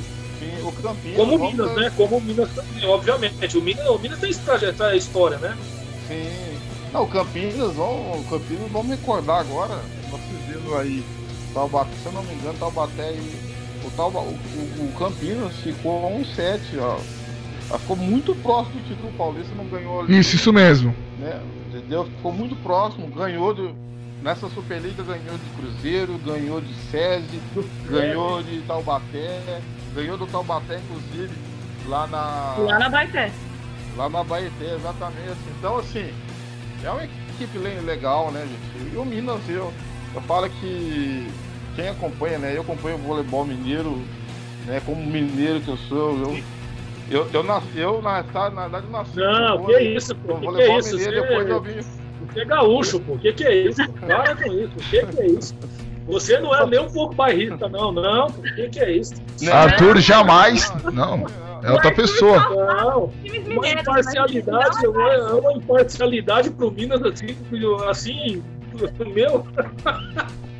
Tudo para o Minas. Ah, inclusive a gente até brinca, né, nos nossos grupos de comunicação da Rádio Esportiva quando tá rolando desmanche no Cruzeiro, ou quando o Cruzeiro perde. Aí começa a corneta pro Arthur. Ou então quando o SESI ganha, a gente fala, e aí Arthur, como é que foi essa vitória do SESI aí? Você gostou dessa vitória do SESI, igual quando foi aqueles 3x0 do SESI nessa temporada? Agora tem 3x0 do SESI ali na, na, Vila Leopoldina lá, ele deve ter quase infartado, né? Você sabe uma coisa? Eu parei de bola que o SESI deu naquele jogo. O SESI parece que se transformou. A melhor partida do SESI do ano foi aquele jogo lá. Foi mesmo, eu oh, oh, Mas você sabe uma coisa, Rogério? Uma coisa que eu falei pro PDA, é, que na questão daquele jogo do SESI foi um jogo atípico, né? Foi um jogo atípico, mas o SESI jogou demais. Se, se porque, manter daquele lá, o SESI tava entre os quatro tranquilo. Sabe por que foi um jogo atípico? Eu vou falar o seguinte. Né? Apesar de eu ser mineiro e vocês falam que eu sou sade... eu sou sadense, né? eu sou eu sou Minas tenista, tal. Você é como quer, Arthur? É, é uma leve impressão que vocês têm, assim, eu não sei porquê. Também mas, não é, imagino. Também mas, não imagino. Assim, bem pouquinho, mas assim, é, a grande questão, e a gente fala inclusive do SESI, aí, e aí é um assunto que a gente já conversou várias vezes nos bastidores, falei com a Rogerinho, falei com o Ictor, que assim tinha PA várias vezes. Eu não entendo qual bicho que está enterrado lá na Leopoldina. Nossa senhora. É, eu, eu não consigo entender, gente. Eu juro por Deus, assim. E lá se vão 10 anos, inclusive esse ano tá fazendo 10 anos, tá, galera? É uma, é data bacana, especial compartilhar com vocês, esses 10 anos de Dá até pra fazer uma matéria, né? Especial dos 10 anos do, do título do SES da Superliga. Tá aqui, ó, tá aqui as credenciais, depois eu vou né? Cada um tem uma representação, uma representatividade muito forte. É, Mas se assim. Eu, se eu com um ano de pole já tenho umas histórias tenebrosas aí, imagina o Arthur com 10. Oh, aliás, vamos Nossa, começar a contar as histórias para ficar um clima mais engraçado também. Você, não, você imagina como é que ele ficou com aquela derrota dentro do Mineirinho lá pro time do, do SESI? Com o Paulo Cap na arquibancada, imagina! Sim. Mas você sabe uma coisa, Rogerinho? É, foi engraçado que aquele ano engraçado que aquele ano. Quem que é o. É o Ícaro? Fala, Arthur, pode foi falar. Foi, foi engraçado, olha, aquele ano, né? Dos 5 anos do César campeão. É, eu não fiz o final daquele, eu fiz o ano seguinte. Então eu não posso ah, tá chamar explicado. Então. Ô Jéssica, tá explicado então, hein? Tá então o Cruzeiro não pode nem chamar de pé frio, que eu fiz depois lá, Cruzeiro e Aracatuba, e aí o Cruzeiro foi campeão. Mas assim, o que eu falo do, do SESI, aí é um assunto pra gente repensar. O que que acontece com o SESI, gente? Que desde que existe SESI, Cruzeiro, vamos pensar em termos de alto investimento, dos últimos 10 anos. Tá. O Cruzeiro é o ganhador de tudo, né? A gente tem aí Papa, Papa Tudo, que é o Cruzeiro, que perdeu algumas competições sim, mas ganhou aí, sei lá, 80, 80 90% das competições, né? Que disputou. Ele foi campeão. E depois a gente vem abaixo do, do Cruzeiro, que é, o Taubaté, que é o Taubaté. Depois que surgiu o Cruzeiro e Taubaté, o SESI foi engolido. Por que, por que eu falo isso? Porque o SESI, o SESI sempre teve alto investimento. O SESI nunca, nunca brigou para ter uma equipe mediana. O César sempre brigou lá em cima. Em 2009, vou trazer para vocês aqui a grande rivalidade que São Paulo no vôlei masculino não era Taubaté, não era Campinas, era Pinheiros Sky. Entendeu? Tá, Pinheiros Sky. Ó, tá ficando velho, ó. Cabelo, cabelo branco. tá entregando. Pinheiros Sky, é isso mesmo. Aquele time que tinha o Giba, né? Giba, Rodrigão. Exatamente, tinha, tinha Giba, tinha Rodrigão, tinha Marcelinho. É, era uma equipe de muita qualidade e teve uma semifinal. Que foi, que foi SESI, que foi SESI e, e o Pinheiros. E o Pinheiros foi semifinal, quadro de final. SESI e Pinheiros. E o César foi eliminado pela equipe do Pinheiros. Para resgatar essa história, eu quero dizer o seguinte: o César é uma equipe que, pelo alto investimento que vem fazendo em muitos anos, ganhou pouquíssima coisa, porque a gente pensa que Evandro passou pelo SESI, é, vamos lá, o William passou pelo SESI, né, o William que está aceitando com o Minas, e todos esses jogadores que foram, que ganharam muitos títulos, Lucarelli, Lucarelli, né? Lucarelli, Lucarelli passou, Lucarelli jogou no SESI, Sidão em alto nível, Serginho, enfim, Lugão, jogador Bruninho, Bruninho, Lugão, Então- Bruninho, Lipe, é, Riad, é, Não, só, tô- só com... Então o SESI sempre teve que seleções brasileiras, entendeu? E o SESI, se eu parar, fazer o parâmetro aí, ah, o que o SESI desses 10 anos, colocar o Cruzeiro, né, no ponto mais acima. não, não, não tem como comparar. É Não uma comparar. comparação, O Tese é a maior frustração que tem, sem dúvida. entendeu? Então é uma coisa assim que a gente fica pensando, né? Ah, E, ó, é- e detalhe, viu, ô, Arthur, você falou um negócio importante em cima do César aí. E outra coisa, olha os treinadores do César. Giovanni Gávio, depois foi o Marcos Pacheco. Tricampeão, né, de Superliga, Foi- né? foi- Se eu, se eu tô errado, é o Mar... depois o Pacheco ficou acho que 3, 4 anos lá. é isso mesmo. Isso eu enalteço um pouco o Tese, que ele deixa o treinador trabalhar. E o Rubinho. Pelo menos nesses últimos 10 anos foram esses três treinadores. Não sei se teve mais alguém, vocês podem me corrigir aí. Não, não, foi os três mesmo. Por esses três Esses mesmo. três mesmo. Foi. Então, assim, esses. Então, um, o Giovanni Cávio, como um jogador, não precisa nem falar, né? O apelido dele era o novo Kurt Kiran, lá na Itália. O. Pacheco foi tricampeão com Florianópolis. Vai falar mais alguma coisa? Então, ele só. É, essa é, a gra- essa é O Rico do, do, do, Pacheco e o Rubinho, que foi o maior assistente técnico da seleção brasileira da história. Sim. Não precisa falar mais nada. Então, assim, Então, porra, não é de se Né? É, com certeza, é o que você falou, tem que ver se tá enterrado lá mesmo, depois daquela reforma lá. viu? É, tem uma cabeça de um. Ah, Ô, Arthur. Mas você é pé frio, hein, Arthur? Porque a gente sempre fica brincando. Hein? O Fred já teve a base da seleção brasileira, velho. A gente Sim, brinca que o Ar- Então, sou do. Savão, jogaram todos esses caras lá. Eu acho que, se eu não me engano, o Rodrigão também já chegou a jogar lá. Então, assim, poxa.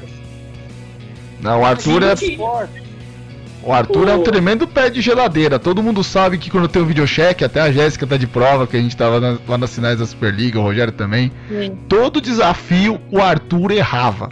Cara, não tem um que ele acerta, bicho. Não tem um. o- Não, o, o o- Arthur no Mas- desafio é a mesma coisa que aquele cara lá do, do, do templo da Jovem Pan lá, né? O Narciso Verliz. Não acertava uma. Não, Não, mas. não, o, mas de- darei a volta por cima. e o detalhe daquela. Daquela cobertura maravilhosa que a gente fez, eu lembro muito do jogo 4, porque todos nós estávamos presentes, né? Rogério e Arthur é, Na como. Superliga do ano passado? Isso. Rogério e Arthur nos comentários e a Jéssica eu tava cobrindo ah, na ocasião o César, a Jéssica tava cobrindo o Tabaté. E a gente conversando lá, tem o Lasquinha, que é um grande, um grande parceiro nosso. E ele, É. pô, vocês trouxeram o Mineiro de novo, vai ter, um mais, vai ter um jogo a mais. Eu já tô de saco cheio de trabalhar. E digo mais, no quinto jogo estávamos eu, Filandra, Arthur e CA. Cara, nesse jogo, é, eu pensei que eu fosse morrer de, de tão mal que eu passei, assim. Eu tava com Eu uma lembro, eu lembro. de 40 graus, porque foi tipo no, bem no dia que eu, que eu descobri, sei lá, que eu tava com dengue. Mas eu tava lá, firme e forte, suando que nem não sei o que, de blusa de frio, o ginásio um calor. Lá e é eu terrível, com né? blusa de frio, morrendo de frio, tremendo, com febre, mas tava lá, ó, firme e forte, fazendo o jogo. Olha, de transmissão da Eu eu poliesportiva. que eu tenho a mais divertida foi com vocês quatro, que foi o jogo 4 das finais da, da Superliga do ano passado. Por Foi. quê? É, tipo, eu e a Jéssica a gente se encontrou lá no TT, foi com o PA, tava esperando o Arthur chegar lá, o Rogério também. E daí a gente vai gravando live, né? Vai conversando com o pessoal. Daí chegou o Nauber, a gente foi tirar foto com o Nauber, foi tirar foto com o Sérgio Maurício, aquele papo todo, conversando com o Carlão, o Rogério que é super parceiro do Carlão. Daí na O do. Rogério conhece todo mundo. Né, o Rogério, Rogério não dá pra fazer transmissão com o Rogério, O porque ele Rogério é mais parceiro de todo mundo. o pós-jogo do Rogério demora umas duas horas. Quem for fazer jogo com o Rogério já espera. Daí começou o jogo e eu, eu fiquei apertado pelo banheiro. Eu falei, meu Deus do céu, esse jogo vai ter tie break, vai ser aquele jogo demorado. De repente cai a luz do ginásio, né? Daí eu jogo, Putz, daí eu jogo pra Jéssica e falo, Jéssica, Lembra, pô? eu vou. Nem o gerador conseguiu alimentar, rapaz. Né? Foi, E- o Beto tá fazendo a transmissão só com o Não microfone conseguia dele. fazer a transmissão. Daí eu falei, Jéssica, eu vou no banheiro, você fica aí tocando qualquer coisa, você fala dos dois times. E lá fora sem energia, não consegui encontrar o banheiro. Daí volta, né? Roda o jogo normal, termina o jogo, vitória do SESI por 3 sets, acho que foi no tie break, né? Por 3 sets a 2. Daí vai todo mundo entrevistar, a gente conversando, ah, vai ter, vai ter o jogo 5, o jogo 5. Beleza, quando o pessoal começa a ir embora, chega esse cidade do Arthur de Figueiredo e traz uma bandeja de pão de queijo. Daí o, Ro- Eu já tinha ido embora, eu já tinha ido embora. daí o Rogério, como é que você. Como é que você Conseguiu pegar lá com a, com a nutricionista do Taubaté. Então, Rogério, então, como é que você conseguiu isso daí? Ah, a nutricionista entregou. Daí começou a entregar pão de queijo, começou a entregar bolo, três tipos de bolo. Até ela falou assim, falou, poxa, vocês não vão me entrevistar, não? E o PA, e o PA com o olho arregalado, o PA. Gente, o que que tá acontecendo? Vocês estão com esses bolos aí. De onde tá vindo? Dá, o- dá o Arthur com todo esse sorrisão dele, né? Esse sorrisão cínico dele. Ele, ô companheiro, Pau pra caramba, meu. É, meu companheiro. Ele consegue essa coisa aí. eu consegui ali conversando, a menina que quis dar uma ajudinha. Então aí beleza, daí o Rogério saiu, né? O Rogério saiu pra tirar foto com o Renan das outras, o Rogério queria entrevistar o Renan. E nisso tá o Ah, Luca... sim. da- nisso tá o Lucarelli saindo. Aí o Lucarelli. Eu- Olha, Não, não, deixa, já- só deixa eu terminar com essa parte da história eu jogo pra você. E aquele dia, viu, Ícaro? Sim, Rogério. Eu acho que eu, o Arthur, a Jéssica, todo mundo entrevistou o Renan. Isso! E o Renan Pô, bravo. Foi mesmo. E o Renan bravo pra caramba, o Renan. Meu, Apareceu todo mundo falando com o Renan, ele já não aguentava mais eu falar só vou falar dois minutos com, que era com o Rogério. Tá bom. Daí, tipo, como eu já tinha tirado uma foto com, com o Lucarelli na época do César, eu falei, eu vou tirar uma foto com o Tabaté, colocar no Instagram, fazer aquele perfil, fazer quem foi melhor, tô, o. Lucarelli do César e o Lucarelli do Tabaté. Nisso, o Lucarelli tá pegando o ônibus do SESI. E eu falei, ô Lucarelli, você vai, você vai voltar a jogar no SESI? O Lucarelli, Eu "Cê- tava com você lá. o Lucarelli, você tá louco? Falei, não, porque o ônibus SESI, não, não é, esse é o nosso ônibus. Aí chegou lá o, o massagista, o roupeiro, você vai falar, não, nosso ônibus tá lá atrás. Ele, não, mas eu quero sair por aqui, porque foi por aqui que eu entrei. Começou a dar chilique, bicho. perdi a razão. Nossa, eu nunca dei tanta risada naquele ó. dia. E o Arthur só comendo só. Um detalhe, né? Diga. Não sei se você me se lembra. Eu cheguei assim pro. Depois da partida, eu virei assim pro Lucas Ló. Falei, meu amigo, o que, que tá acontecendo com você? você não tá jogando, pô? Rogério, Porra, mas me deu uma olhada, bicho. o Lucas Ló devia estar puto, querendo xingar meio mundo. Você Não. acabar de perder o jogo, o cara tá me olhando, rapaz. Ele Gente. ficou puto. Ó. O que aconteceu com você, rapaz? Se você jogasse 10% que você jogou na fase, na fase classificatória, o César era campeão. mas, mas eu vou falar uma coisa. Defende aí, Arthur. Direito de defesa. De- de- desde aquela época, eu tenho um carinho especial pelo Taubaté. Não, mas você. Não, ninguém não. Pelo amor de Deus. O que é isso? Não, Ah, você tem um carinho é. especial pelo Taubaté. Você é anti-SESI. Isso eu não tenho dúvida. Não. Eu tô achando que você É. que vai Ô, Rogério, o time lá. é porque você não viu o Arthur em Taubaté. O Arthur em Taubaté tava pior que prefeito. Tava entrevistando todo mundo, só que ele não queria entrevistar o Renan. Ele, não, o Renan, o Renan vai tá bravo, o Renan vai tá bravo. Eu não, só peguei uma sonorinha. não Vamos lá, foi eu e você, eu, eu, eu, você, Ícaro. Nós fomos lá. mas de- Sim. Deixa eu te falar, falar pra vocês o seguinte, meus queridos. E a gente roda bastante, né? E ele tava bravo mesmo, hein? Tô. Nossa, não, você viu, você viu. Eu pensei que ele ia me Maria. inclusive. O homem tava que ele bravo. me bateu, mas eu segui, a coisa fluiu. Mas vamos lá. A gente tem imprensa, a gente. É, tem muita gente que vê lá de fora, né? Inclusive uns colegas né, que eu tenho, professores, né? É, nossa, que legal, você jornalista trabalha lá. Fala assim, Ah, ah, aí, não, mas ele só vem, né, o, o lado bonitinho, tá lá. É, não vê o lado não que quando o time perde, não quer dar entrevista, vai todo mundo pro vestiário, aí acaba com a vida da O Nico. repórter. Não, Jéssiquinha, Lembra, o Lico, Lico pra dar uma entrevista pra nós é um drama. É. Não, é um ter- terrível. Vamos lá, sem água, sem água, sem comida. A gente passa fome. Aí vamos lá. Verdade. eu, eu, eu vou falar assim, eu não sei se fosse com vocês foi assim, né? Né, Eu posso falar assim, os clubes que nos tratam muito bem. Pô, cheguei lá em Barueri, o PA, pode falar ele da PA, e pode, pode prova. Pro Vinícius, pro Vini também. Pô, lá no, em Barueri tem pão de queijo, meu, tem, tem café. Nunca peguei essa aí não, viu? Eu peguei foi cocô de pombo em Barueri. Ô, Ícaro, todos os jogos do Barueri pode escalar ele. Não, vou, lógico. Pode o escalar ele pra todos os jogos do Barueri.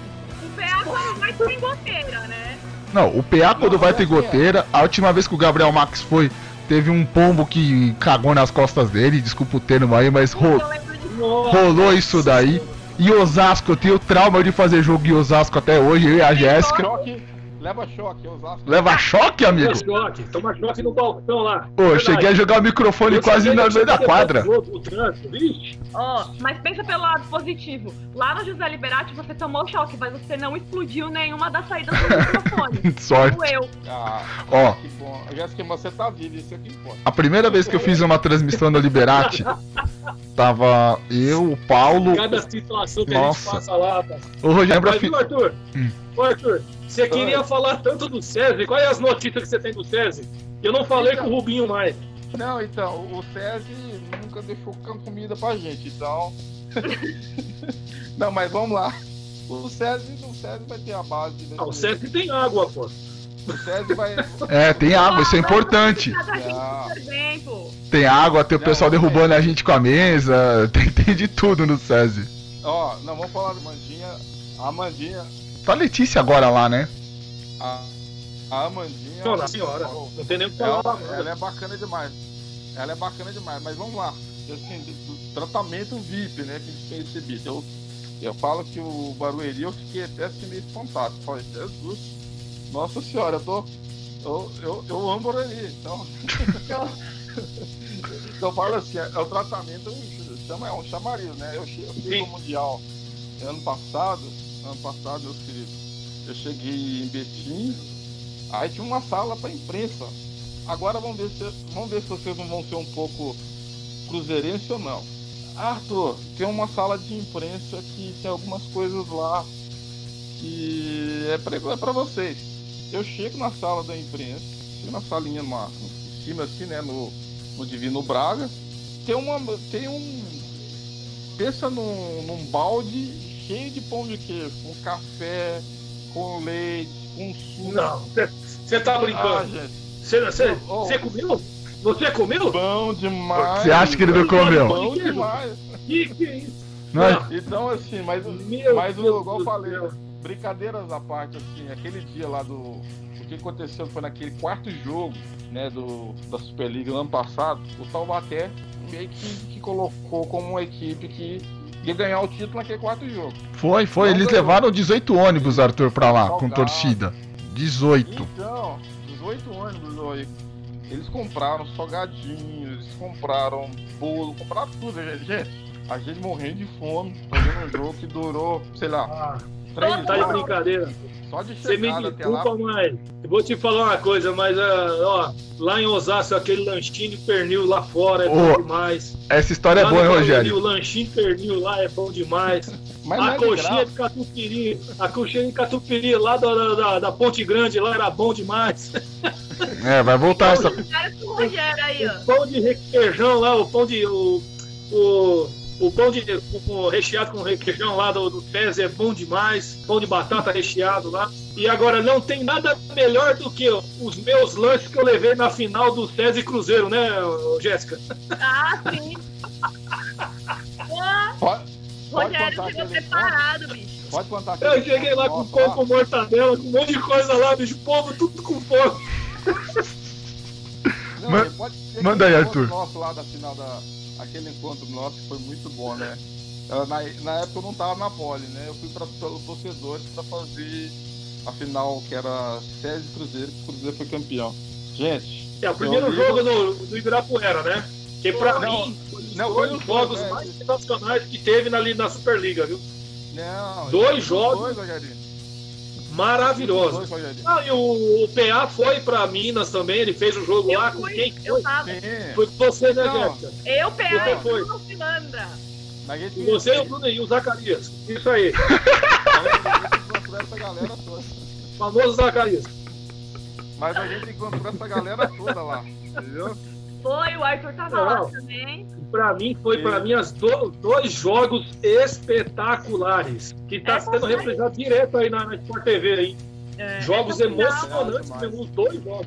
Essa final entre, entre Cruzeiro e César, que foi lá no, no Mineirinho, a gente tava até comentando antes de, de você chegar que foi, foi muito doido, assim, porque a gente saiu daqui no sábado de madrugada, chegamos lá, passamos o dia todo na maior correria, jogo domingo de manhã, e aquela emoção toda, aquela tensão, acaba jogo, aí pega entrevista, faz tudo ali rapidinho, vem embora e o Bruno Filandra dormindo no carro. É, tem o trio, tem o Ah, trio tem soneca da Poli, né? Não, Te deram um balde de te deram um baldinho de pão de queijo lá também ou não? Ah, deram não, Ai, então você é cruzeiro como? não, mas. Mas eu sou vivo. É. Mas, mas Eu tô não achando que esse cara comprou, tirou foto e mandou lá, viu? Isso é assessor do Cruzeiro, fi. Mas eu fui VIP. Mas a gente teve um problema com a internet lá, que não pegava de jeito nenhum. Daí o PA conversou com o pessoal lá do Cruzeiro, eles conseguiram puxar um cabo de rede da internet lá, não sei de onde. Conseguiram Sim. puxar o cabo pra gente, pra Eu gente lembro fazer do a improviso. transmissão. Ô, Eles Yasquinha, me corrige. Não, é, É assim, porque a gente, a gente fala aqui brincando aqui, negócio de balde e tudo, mas, gente, vamos falar a verdade. É, Isso é uma coisa que nós temos que enaltecer sempre. As assessorias de imprensa dos clubes, principalmente Cruzeiro, SESI, Osasco, é, pessoal do Pinheiro, né, Ricardo? Vocês vão sempre lá no Pinheiros. Pinheiros, Osasco, o próprio do Barueri, Osasco. Gente, é de tirar o chapéu. São Caetano Aí também. falam também que o Ícaro acompanha muito, que eu fui fazer um jogo só, que é o do basquete lá no Paulistano. O pessoal tratava a gente como rei. É espetacular o tratamento do pessoal da, da, da assessoria de imprensa. A Cristiane lá com o Corinthians, né? Não sei se vocês se lembram. Sim, sim, a Já Cris. não está mais com o Corinthians, até dessa notícia, viu? Ela não, não ficou lá no Guarulhos, tá? Pô, que Eita, pena. que pena, hein? Aliás, É eu- ela me, ela me escreveu Olha ontem, aí. cara. Mas você sabe uma coisa, assim, é, o que é legal a gente falar disso, né? De e tal. Mas é porque a gente Não, sim, enxerga- sim. as pessoas enxergam a vida da gente como um glamour. A Julie, né, pessoal? Que era aqui de São Entendeu? Bernardo e do Corinthians também. é, ela tava a, a, a, Tudo na mão pra gente. a Jéssica, o Ícaro, o Rogerinho, o Ivan, pô, eles são privilegiados. É um trabalho que a gente faz, é um trabalho não é fácil, né? Exige certo sacrifício e, e quem tem família sabe que quer. Você, você sabe, né? Você Tem filho, é, o PA. Então, assim, pra nós é tudo. Eu, graças a Deus, eu tenho a minha namorada, mas assim, eu sou uma pessoa, graças a Deus, nesse ponto, mais tranquila. E, mas é tudo muito, muito difícil.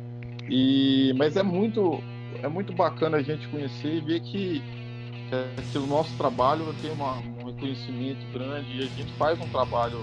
Né, eu falo que eu sou, né, eu sou fã de vocês, são meus amigos, assim, mas assim, é, eu vejo que a gente tem uma equipe aqui maravilhosa e eu acho, eu acho que o vôlei deu uma. Eu acho que, a, que a- o vôlei tem uma. de- de- deve um pouco muito para a pole, né, pouco não deve muito para a porque a gente tem uma empatia e um interesse de transmitir informação. Eu falo que a gente, quem escuta a pole tem ali, vai ter uma cobertura completa, vai ter a sonora, vai ter o jogo, vai ter uma, uma análise profunda. Então, assim, meu, vocês são, vocês são sensacionais. Ah, Vocês valeu. sensacionais. Valeu, lindão. Sou seu fã, lindão. Ah, lindão. E eu falo sobre E assim, a nossa, nossas transmissões é assim também, viu, Arthur? É, com toda a limitação técnica que nós temos, mas a capacidade profissional de cada um, a seriedade, principalmente que é isso que a gente leva para o nosso ouvinte, é a seriedade de na hora a imparcialidade, na hora de uma análise, né? Eu acho que é, é fundamental. Inclusive, não sei se você se lembra, é, eu acho que, não sei se o Icaro, você pode até conversar com o PA depois. Nós fizemos uma transmissão uma vez aqui do São Bernardo e Maringá. E o pessoal do Maringá pediu para o PA para ver se dava para fazer a transmissão para o pessoal de Maringá e eles conseguiram fazer lá um. Sei lá o que aconteceu. Nós estávamos transmitindo para Maringá. Cara, os Ai, elogios do pessoal da equipe pra gente, falando, poxa, a imparcialidade de vocês é impressionante. Vocês não estão aqui porque estão jogando contra o São Bernardo mas vocês estão realmente contando o que realmente aconteceu no jogo. Eu acho que isso é muito importante pra gente, isso aí. Sim. Essa credibilidade. É todo, é todo jogo assim, né, Rogério? É todo jogo assim, por mais que a gente tenha amigos do outro lado, né? Imparcialidade, eu tenho, nós temos, nós, eu tenho, como eu disse, eu tenho minha amizade com o Rubinho, eu tenho minha amizade, eu, eu sou fã número um, vocês sabem muito bem do, do Zé Roberto, né? Sim. Mas, Todos nós, né? É, né? Agora, cara, seguinte, dentro da quadra, nós temos que falar a verdade. Não adianta a gente ficar. Eu acho que é isso que é o legal e a liberdade que o PA dá, dá essa, essa liberdade pra gente. Lógico, nós temos que limitar algumas coisas, porque é do relacionamento. Mas a questão do jogo em si, eu acho que todo mundo aqui analisa muito bem a partida, é, fala tem que ser dito mesmo, e eu acho que isso que é legal, essa liberdade que nós temos para falar aquilo que nós pensamos. Tá certíssimo, Não, Rogério. Assina embaixo. Inclusive, sobre, sobre os bastidores, inclusive daquela viagem nossa para BH, né? É, na época eu fazia, né, não, não era da Poli ainda, eu conheci essas figuras é, bacanas como a queijaria, né? Como bom mineiro, então tem uma queijaria, né? Foi na pão de queijaria. Só fala em comida esse Arthur, viu? O... Foi na pão de queijaria. Pão de queijaria, gente. O negócio bom, hein? Então. e, e, assim, gente, foi uma. Então assim, é, foi muito legal, a gente, muito boas produções, trabalho que a gente vem fazendo. E torcer, né? Vamos torcer para. Eu falo que a gente brinca né, com tudo isso. E a gente sente muito, né, a falta. É muito triste ver o CS, por exemplo, masculino, acabar porque falta de incentivo, né, fiscal. A gente sabe que a receita cai, a arrecadação cai e os clubes têm que desfazer as equipes. E então assim, a gente torce primeiramente, né, nós da Poli, acredito que todos vocês concordam com a minha opinião, que a gente torce muito que o César se mantenha forte, que o Taubaté se mantenha forte, que o Minas se mantenha forte, o Cruzeiro, Campinas, né, que outras equipes surjam, a gente tem ouvido fora no passado. Ribeirão, o próprio Maringá também precisa de um investimento. Então, rapaz, olha, falando do Maringá, Ouvi um boato, agora até onde, até onde é a verdade a gente vai saber só com o futuro. Bomba! Houve uma, até uma manifestação, uma reportagem né, lá do Bruno Volotti lá, que o Ricardinho ameaçou tirar o projeto de Maringá. Eita! Tem uma bombinha aí, posso dar um traquezinho aí? Então, só complementando, aí um amigo meu aqui, né, disse o seguinte: pode ser que esteja acontecendo uma volta do Ricardinho lá para Araçatuba. Por quê? Porque o Araçatuba está montando o time sub-21. Voltou com o sub-21. Então houve uma fumacinha aí, uma conversa e parece que o projeto ia para Araçatuba. Agora não falaram mais nada. Até aí, que vai acontecer? Ô, oh, Riarinho, até complementar isso, foi, foi o traquezinho que você deu que realmente é o que eu ia complementar. Eu acho que o Ricardinho ele vai sim é, criar. Eu acho que esse projeto, essa franquia, né, que a gente costuma dizer, ele vai sair de Maringá por, por questões óbvias financeiras. E Araçatuba é uma é um polo, né, que inclusive o pessoal é apaixonado por voleibol. Eu acho que o retorno para Araçatuba é, é, é bem possível. Deixa eu só colocar um assunto aqui para vocês e aí quero que vocês comecem a pensar, porque eu e o PA já falamos várias vezes. Né? Inclusive nos debates de grupo de voleibol, a gente já debatiu isso com a rapaziada, fala seguinte ponto. É, é importante o vôlei hoje, ele ter um não um projeto é, emergencial é, daquele momento, mas assim, um projeto de construção, construção realmente de uma, de uma marca, construção de uma identidade de um povo e montar um clube que tenha um foco na formação e também no alto rendimento. O que, que aconteceu? O que, que aconteceu? Eu sempre salientei, daí o PA comentando, que a gente tem dois clubes hoje no Brasil que são de esporte, que é o Minas, que é o Minas ou Pinheiros. Ou Pinheiros. É, o César corre por fora também, né? Porque o César tem os times de basquete, tanto na Liga Feminina tem, quanto tem na. o César também, é verdade, é verdade. Você falou num ponto, você falou num ponto bacana, entendeu? E agora e... o Flamengo, né, gente? Não pode esquecer o Flamengo, né? Flamengo, é, Botafogo. O Flamengo. É, mas o Flamengo também. tem assim, eles campeonato natação, eles têm lá o campeonato, eles participam, tem o time de basquete masculino, né? Sim. Eles têm o então, feminino. O Flamengo, então, assim, exatamente. Eles dão a. Eles, é o que o Arthur está falando, é muito importante, porque o Minas, o Minas realmente ele não é só voltado para o voleibol. Ele tem lá uma equipe fortíssima de natação, que é a base da seleção brasileira, né? Sempre foi a base da seleção brasileira. Então, assim, é, é uma coisa que se falar assim, você tem razão, viu, Arthur? É, então, então assim, o Minas, ele tem uma estrutura, ele tem uma, uma, uma, uma maneira de gestão, uma, uma gestão mais com, com, base não só na conquista de título, mas na formação de atletas. De atleta. E, e aí eu falo que eu falo que quando você pensa como estrutura de equipe, você tem que entender que a gente não pode ter mais aventureiros no esporte, porque vamos lembrar do RJX, do Eric Batista, que veio com uma ideia né, maravilhosa e todo mundo né, meio que se encantou porque os valores eram altos, montaram uma equipe forte o RJC até ganhou aquela Superliga daquele ano. Foi campeão mas... da Superliga com o Marcelo Francoviac, sendo Exatamente. campeão como treinador e como jogador. Exatamente. Foi o primeiro, aí... se eu não me engano, né? Se eu não me engano. Arthur, me corrija, foi o primeiro treinador não. a ser campeão da Superliga como jogador e como treinador. Exato, exatamente, Rogerinho. O, o, o Marcelo foi campeão. É, o Giovanni também, né? Giovanni também. A Giovanni veio antes. Não, o Giovanni tinha sido antes, é verdade. O Giovanni, não, o Giovanni não tinha sido campeão da Superliga, hein? Giovanni não? Ah, verdade. Giovanni eu não me lembro. Eu lembro que o Francoviac jogou com o Carlão, né, na Frango Sul e foi campeão no primeiro ano. E depois o foi campeão com o foi campeão o Marcelo com o RJX. É, não é Aí agora eu não me lembro que o Giovanni tinha tá... sido campeão com algum time. Me corrija, eu não me lembro. Tá certo, né, Rogerinho? É isso mesmo. É, a gente. Então, assim, voltando na, na concepção que eu falo de formação, porque eu fiz em julho uma. Fiz várias matérias com a Thaísa, com o Rodrigo, levantador. É, entrevistei o Bob, né, que está na Rússia agora, com tempo também de muita qualidade. Sim. Então, então entrevistei muita gente bacana ali e eu vi a estrutura de Minas, gente. É uma coisa assim de louco. Na verdade, não tem clube no Brasil com a estrutura que tem o Minas. Se você chega no, no prédio que tem arena, que você vê que você não tem um ginásio, você tem outro ginásio, você tem outros complexos esportivos dentro de um só, sendo que não é só uma base de formação. Você tem três, você tem um Minas 1, Minas 2 Minas 3. O que, que eu quero dizer com isso? E aí eu vou fazer o link com Pinheiros. Minas e Pinheiros, eles trabalham esporte não só para alto nível, trabalham com formação. O que eu quero dizer? Que quando você tem um trabalho, quando você tem um trabalho que ele não visa só título, mas ele visa assim também formar atleta, você está desenvolvendo uma cultura de esporte, que eu acho que é algo mais importante até que título.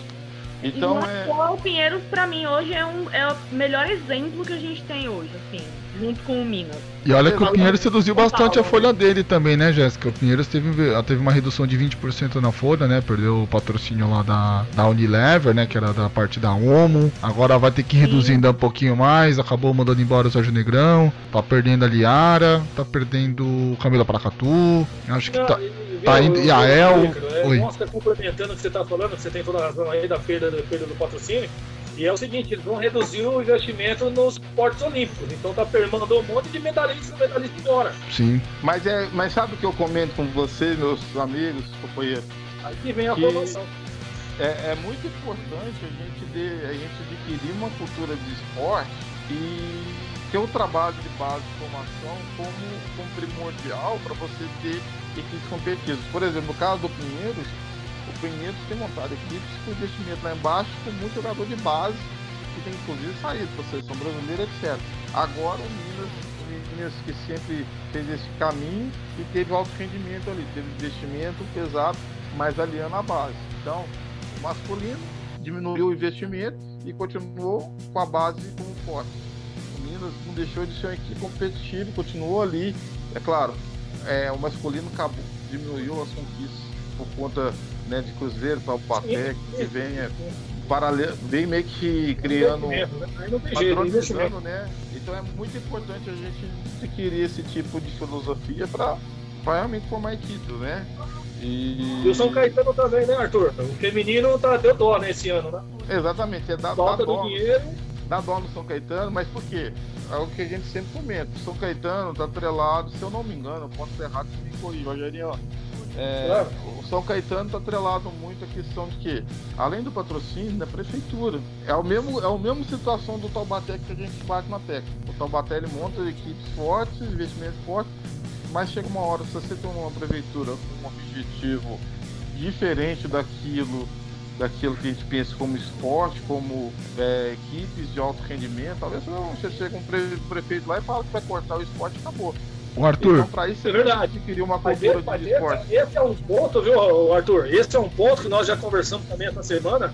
Arthur, Jéssica e que é uma coisa que nós não podemos deixar de falar. É a questão do quê? Como que um campeonato vai ter grandes patrocinadores se eles não podem expor suas marcas dos seus times? Sim. Quem é que vai investir, por exemplo, no São Caetano se o São Caetano não pode colocar a marca dele lá porque não é um patrocinador oficial da CBV. Fora o número de jogos Exatamente. também, né, Rogério? Que o próprio São Caetano, o São Caetano, São, São Cristóvão Saúde. São Caetano e o Osasco hoje são os mesmos patrocinadores. Sim, acabou, e aí? acabou migrando pro, pro Osasco, tipo, tem também essa parceria com o São Caetano, mas com recurso bem inferior a de mercado justamente para atrelar a marca, porque o Osasco tem mais jogos de visibilidade. A empresa é uma empresa localizada aqui na, na cidade de São Paulo, né? Com um grande cê, investimento cê na área uma... de saúde na zona leste de São Paulo. Diga lá, Arthur. O próprio Sada, né, gente? O Sim. próprio Sada. Porque, ah, fala ver... Cruzeiro, mas não é Cruzeiro. Cruzeiro é o clube Sada. que tá ali, tá, tá, tá com o nome, só quem quer lá é Sada. É o Sada Cruzeiro. Vamos entender como Entendeu? gestão, né? Vamos pegar dois pilares aí. O Sesc e o Cruzeiro, as maiores equipes do vôlei brasileiro que mais ganham títulos. Você conhece o ginásio, o Sesc tem um ginásio próprio? Não. Não, não. Joga, no ele joga lá no, no, tênis clube, né? Se eu não me engano, é isso? Exatamente. É. Na Tijuca, da né? Tijuca, né? Da Tijuca, né? Coisa, exatamente, a mesma coisa, a mesma coisa eu pergunto, o Sada tem um ginásio próprio? Não tem. Por quê? Porque os clubes, eles pensaram o seguinte, é, você faz uma economia, né? Você não tem um ginásio próprio, só que é o seguinte, você tem que pensar no esporte a médio e longo prazo. Porque você está criando uma cultura de esporte, não é para não é pro Isaac, não é pro Ricardinho, não é pro Giba, não é pro Dante. Você está criando uma, uma base é para criança que está ali, tá, tá com 6, 7, 8 anos, que quer jogar um voleibol e que ele vai ter ali um clube, ele vai ter uma sede, entendeu? Ele vai ter uma sede esportiva mesmo para poder é, se dedicar ao esporte. Então acho que essa cultura de, de, de gestão, entendeu? Que eu acho que é o que faz os Estados Unidos ser a potência que é, é o, é que faz é, alguns países, né, tá ali brigando lá em cima, porque você, para você criar uma cultura do esporte, você tem que criar uma base sólida, criar uma base sólida isso requer dinheiro. Mas com tantos títulos conquistados, dava talvez pro Sada montar seu ginásio, colocar laçada, ainda colocar inclusive o nome do ginásio de Sada mesmo entendeu? Para criar uma empatia maior, criar uma. uma... Arena Sada. Arena, Arena Sada. Sada. Exatamente. Eu concordo com você. Eu acho que temos que expor os principais patrocinadores, senão o negócio não vai. Sim. Você imagina senão o negócio não vai. Você imagina o Ozar, você imagina o Ozar, vamos pensar por, por forma de gestão. Na época que a Nestlé seria, seria entre aspas, né, fazia essa parceria com a Arena Nestlé, o que, que não seria bacana para a própria Nestlé? Entendeu? Quer ver agora um entrave? Quer ver eu te dar um entrave agora? E se o Bradesco lá, a Cidade de Deus, resolve bancar o time do Osasco de novo? E o principal patrocinador do, da, da, da, Superliga é o Banco do Brasil. E aí? Ô, Rogério, só levantar essa é. situação para a gente já chegar nos nossos momentos finais aqui, só para é, cortar essa bola que você passou. O Bradesco, é, se não ocorresse esses problemas da Superliga B devido ao coronavírus, que a gente nem abordou tanto esse assunto, né? A gente deixa para uma próxima ocasião também, se a Superliga masculina terminar ou não né, nessa temporada.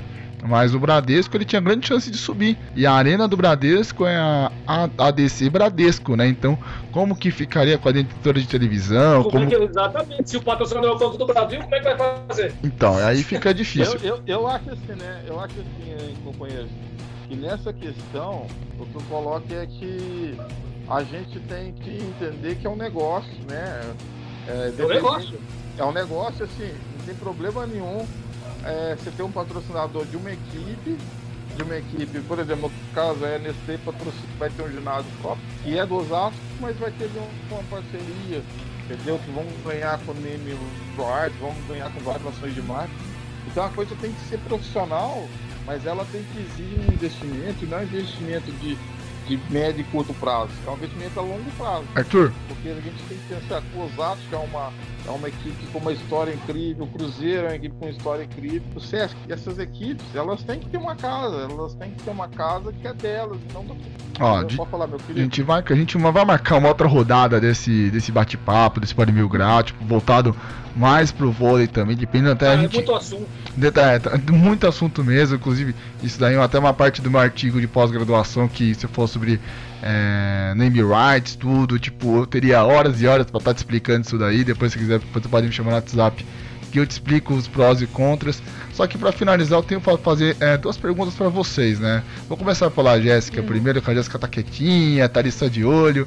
Jéssica, a, gente tá sabe, a gente sabe que você já trabalha, trabalhou em vários esportes na rádio, inclusive agradeço demais por você é, ter me acolhido na minha primeira transmissão, que não era para ser minha primeira transmissão, né? Que foi aquele futebol americano lá em Caieiras. É depois a minha segunda, depois é acho que minha terceira, quarta transmissão foi com o Rogério, enfim, hoje é essa grande família da Fora Esportiva, que a gente fica brincando que o Wesley Agostinho e o Paulo Arnaldo Lima é o grande Lineu.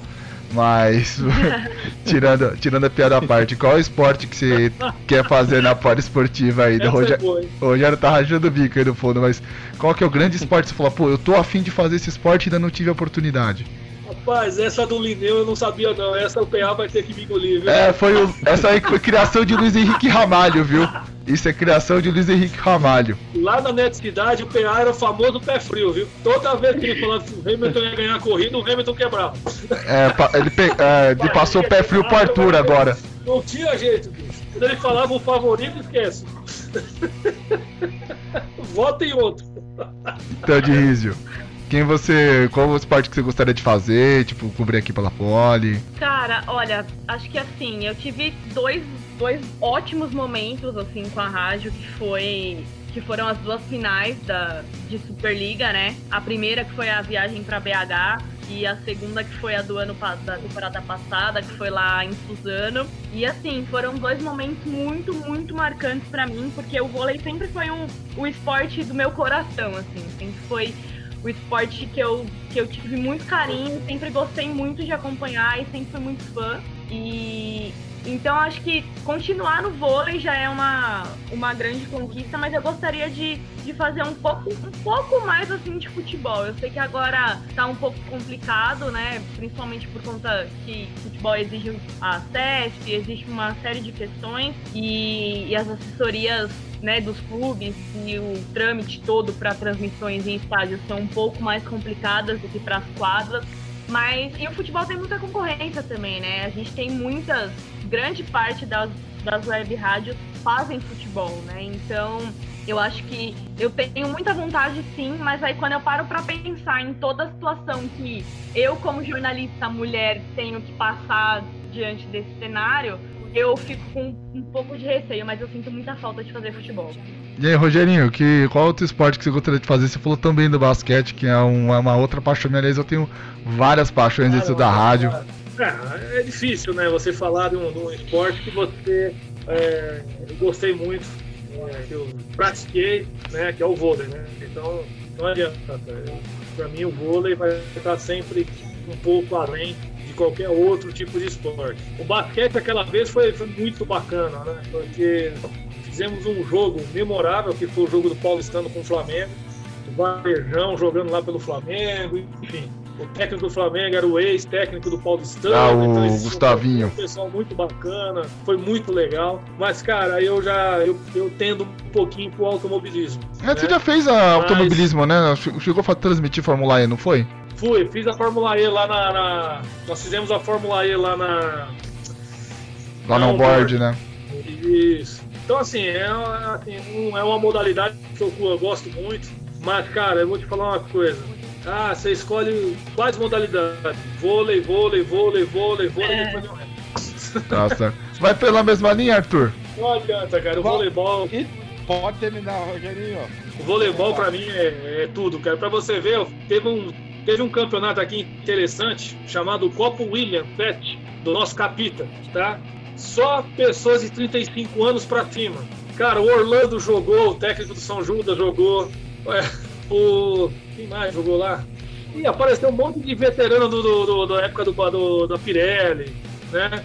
E eu fui encontrar amigos que eu não via há mais de 20 anos Pô, legal. que vieram participar dos jogos aqui, então jogou o Aramatã e tal. Então, assim, o voleibol é isso. Ele não tem idade, entendeu? Então, isso que é a paixão do voleibol, é, pra mim ainda, tá muito além do- do- dos outros esportes no momento. E tem o tênis também, que é uma coisa que eu gosto bastante, né? Pô, legal. É bom a gente anotar, porque sempre quando pintar alguma coisa de escala, já fala, o cara, o cara gosta de tal coisa. É, não, e eu tenho, eu tenho uma perninha no. Desculpa só cortar Rogério, mas eu tenho uma perninha no, no futebol americano também, né? É, Jess, a a gente tem que voltar com esse projeto, viu? A gente vai voltar A com gente esse projeto. Esse projeto né? Paulo Arnaldo, Porque, tenho planos para você. é, eu aprendi a gostar muito assim com meu pai, que sempre foi muito fã. E acabou virando uma paixão minha também, né? Então é, é, é um, é um lance de família, por assim dizer. E aí, Arthur? Sim, tá certo. E- então, meus, então, meus queridos, eu, eu quando era. É engraçado, né? E quando eu tinha meus 10 anos, né? Eu quando eu era moleque eu não gostava, eu não era ligado em futebol. Eu era ligado no vôlei, no basquete, eu sou da geração do Dream Team americano, né? De Michael Jordan, Charles Barkley, é, Karl Malone. Legal, o mineirinho falando nome americano. Larry, Bird. Então, assim, é, a minha geração é essa geração que pegou, que pegou aquela era né, com o Luciano do Vale, deu uma abertura. Cara, eu grande pegava um pouquinho mais atrás ainda, viu? Pegava o Então, carinha do Jabá, Então, Entendeu? pegou Pô. mais, né? O... Pô. Ainda mais. do Steve Wilkins, Então, Patrick Ewing, né? Do New York. Patrick New York Wilkins, Knicks. ixi, leva- Thomas. Nossa senhora, aí, tá vendo? Você ainda resgatou mais, hein? Então, meus queridos, eu, eu sou dessa era, né? E eu, eu, eu peguei aquela seleção do, do Zé Roberto, campeão olímpico de Barcelona. Então, é, Oscar, Magic Paulo. Então, minha paixão foi ser por esporte olímpico. Depois, depois que eu fui pegar mais do futebol, que eu fui assistir mais, mas assim, incentivamente aberto. É claro, né? Quem tem mais de 30 aqui a era cena, né? A era cena e Piquet. Eu, Eu- peguei um pouquinho. Então, já acho que pegou É, um eu, pouquinho. peguei, eu peguei a carreira toda. Então, eu, eu sou meio, eu trato, eu tenho uma, uma coisa assim, meio com cena assim, meio de, de, de semideus, assim, eu trato ele de uma forma, tanto ele, gosto também do Piquet, mas ele é um cara que eu, eu- inclusive, se eu sim, pudesse me interessar, ele teria estado no centro. Então, mas, E o Emerson, que é o pai de todos. Sim, o sim. Emerson, é. O Emerson que é o ícone maior, né? Assim, ele não É o assim, não maior. ninguém. Exatamente. Então, assim, meus queridos, eu tenho. Eu, eu gosto muito de. É, fiz basquete, né? Estrei no, na, na Poli, eu fiz basquete também, NBB, Corinthians e Mogi, foi muito bacana. Muito legal. Ainda bem que você não foi pé frio, hein, Arthur? Eu não sei se você Ah, não, você foi pé frio, o Mogi perdeu, pode crer, você foi pé frio, o Mogi perdeu. Mogi, Mogi Arthur perdeu. pé frio de novo, bicho. Ô, ô, Arthur, lembrando também, Mas vocês quando- aí, pessoal, viu, Arthur? Lembrando aí, Ícaro, Sim. eu fiz bastante também o futsal também lá no Corinthians, viu? Ah, é Muito bacana. Principalmente eu tive o privilégio de ver o Falcão ao vivo. Realmente é de arrepiar. Porque o cara entrava na quadra, a torcida do Corinthians aplaudiu ele de pé. A torcida do Corinthians, Então- o time adversário, aplaudiu, aplaudiu ele de pé. Então você vê que, assim, a pole, cara, é, é difícil falar assim, qual esporte que a gente gostaria. É tão difícil. Por exemplo, que você tava falando, ah, peguei o centro. Pô, eu, eu gostava muito da natação, então eu vi o Ricardo Prado, o Michael Gross, Alexander Popov, Matt Beyond. É. Tá certo. Começar.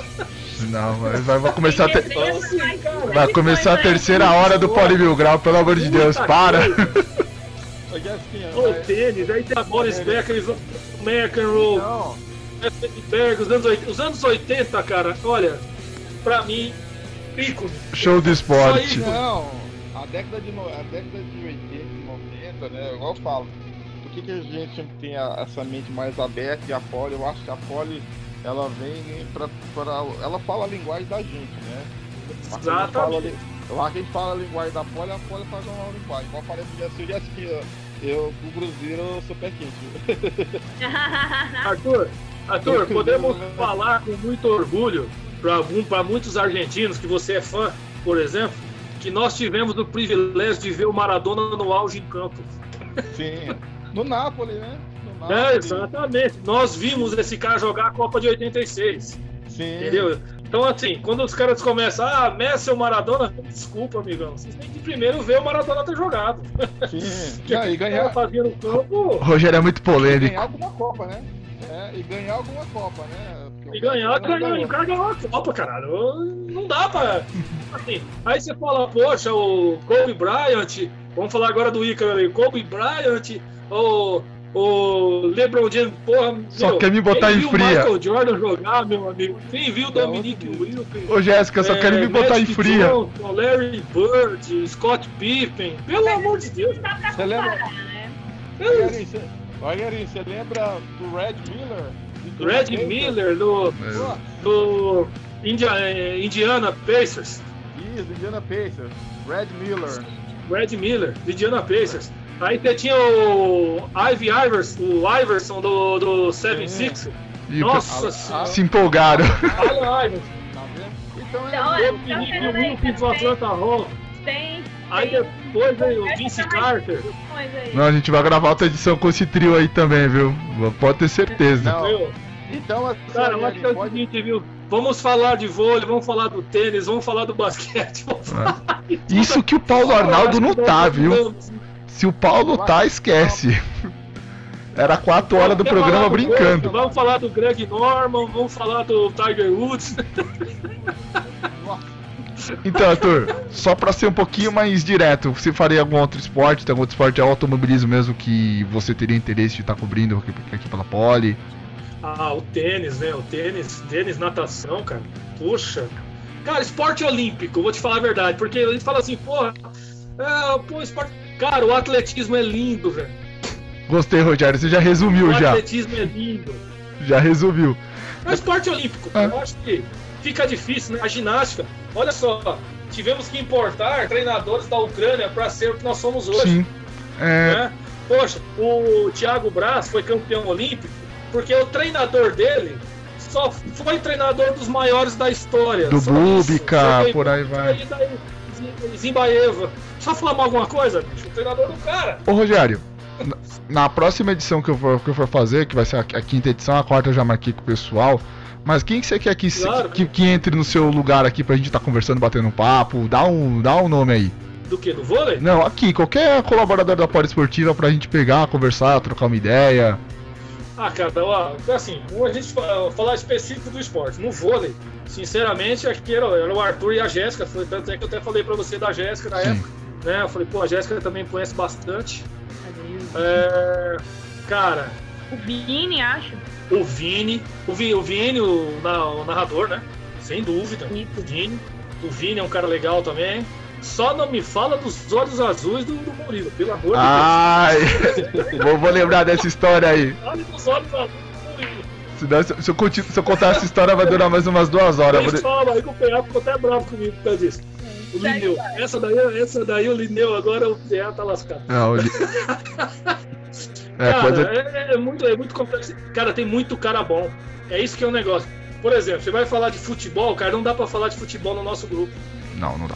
Não dá. É muito cara bom, são opiniões diversificadas, são. Cara, é muito difícil. Convi... entendeu? Tem um rapaz aí que, é- que foi ex-jogador também, que comenta vôlei, como é que é o nome dele? Eu até, te, até um- xinguei uma vez aí o time do masculino, ficou bravo comigo. Ah, tá, não, isso aí já saiu já. Isso aí já foi já. Acho que nem, é, acho que nem tá mais no projeto, eu acho, não sei. Mas eu vou não, chamar não, o Vini. Vou, na dúvida eu chamo o Vini. Cara, não, agora falar sincero assim, cara, não, assim, o, o, o Ícaro, quem você escalar vai ser muito produtivo. Pode ter certeza disso, que eu confio em todo mundo da, da, da Pony, cara. Obrigado, não tem, assim, uma, um nome pra dizer mesmo, não, sinceramente. Jéssica, quem você acha que tem que estar? Tá? já vou chamar o Lois no próximo programa, então você já, já perdeu dois cartuchos. O Lois e o Vinícius já perdeu já. É, já descartei. Acha, algum, acha algum resenha aí pra gente colocar pra tocar esse bate-papo, fazer essa bola correr, enfim. Cara, algum resenha, deixa eu pensar. Filandra ah, já Filandra foi, o Ezio já foi. Já foi. Eu tenho uma sugestão Olha, pra você. Eu não sei se o Marcos. Bom, Marcos Batista é um bom nome. Ele, ele acompanha, ele manja muito de futebol, ele tem feito bastante, bastante conteúdo pra vôlei também. Acho que ele pode ser um nome legal, assim. É um cara bacana de trocar uma ideia, conhece bastante. Correr, vou correr atrás de Marcos Vinícius Batista. Aliás, eu sinto saudade das pizzas na casa de Marcos Vinícius Batista. Isso era mais importante. Maravilha. Arthur, quem você quer que eu. Gente... Ó. Hum. Ah, falei, meu filho. Quem você quer que eu jogue aqui na, na fogueira pra gente bater um papo na, na, na próxima edição aí que a gente for montar? Ah, pode, o Marcos já acendeu foi uma ideia boa. O Arco Bispo, né? Também tem. Uh, legal, Alex Bispo. Eu gosto desse garoto. Esse garoto é legal. Arco Bispo. Legal, então já vou, tá. já vou fechar Deixa um. Deixa eu só consertar uma coisa. Deixa eu só mandar uma mensagem rapidinho. Manda. Manda o seu destaque final então, meu filho. Já dá o seu destaque final já pra gente já fechar a lojinha logo. Deixa eu mandar.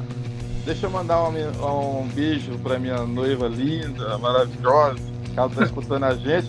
E outra coisa, ó ela, ela é a pessoa que mais acompanha a Poli, tá?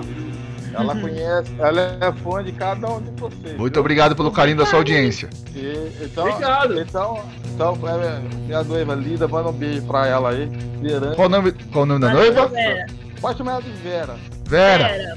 Beijão aí, vê se esquenta o pé do Arthur, que o, pé, o Arthur Valeu, é pé frio, viu? Beijão pra você.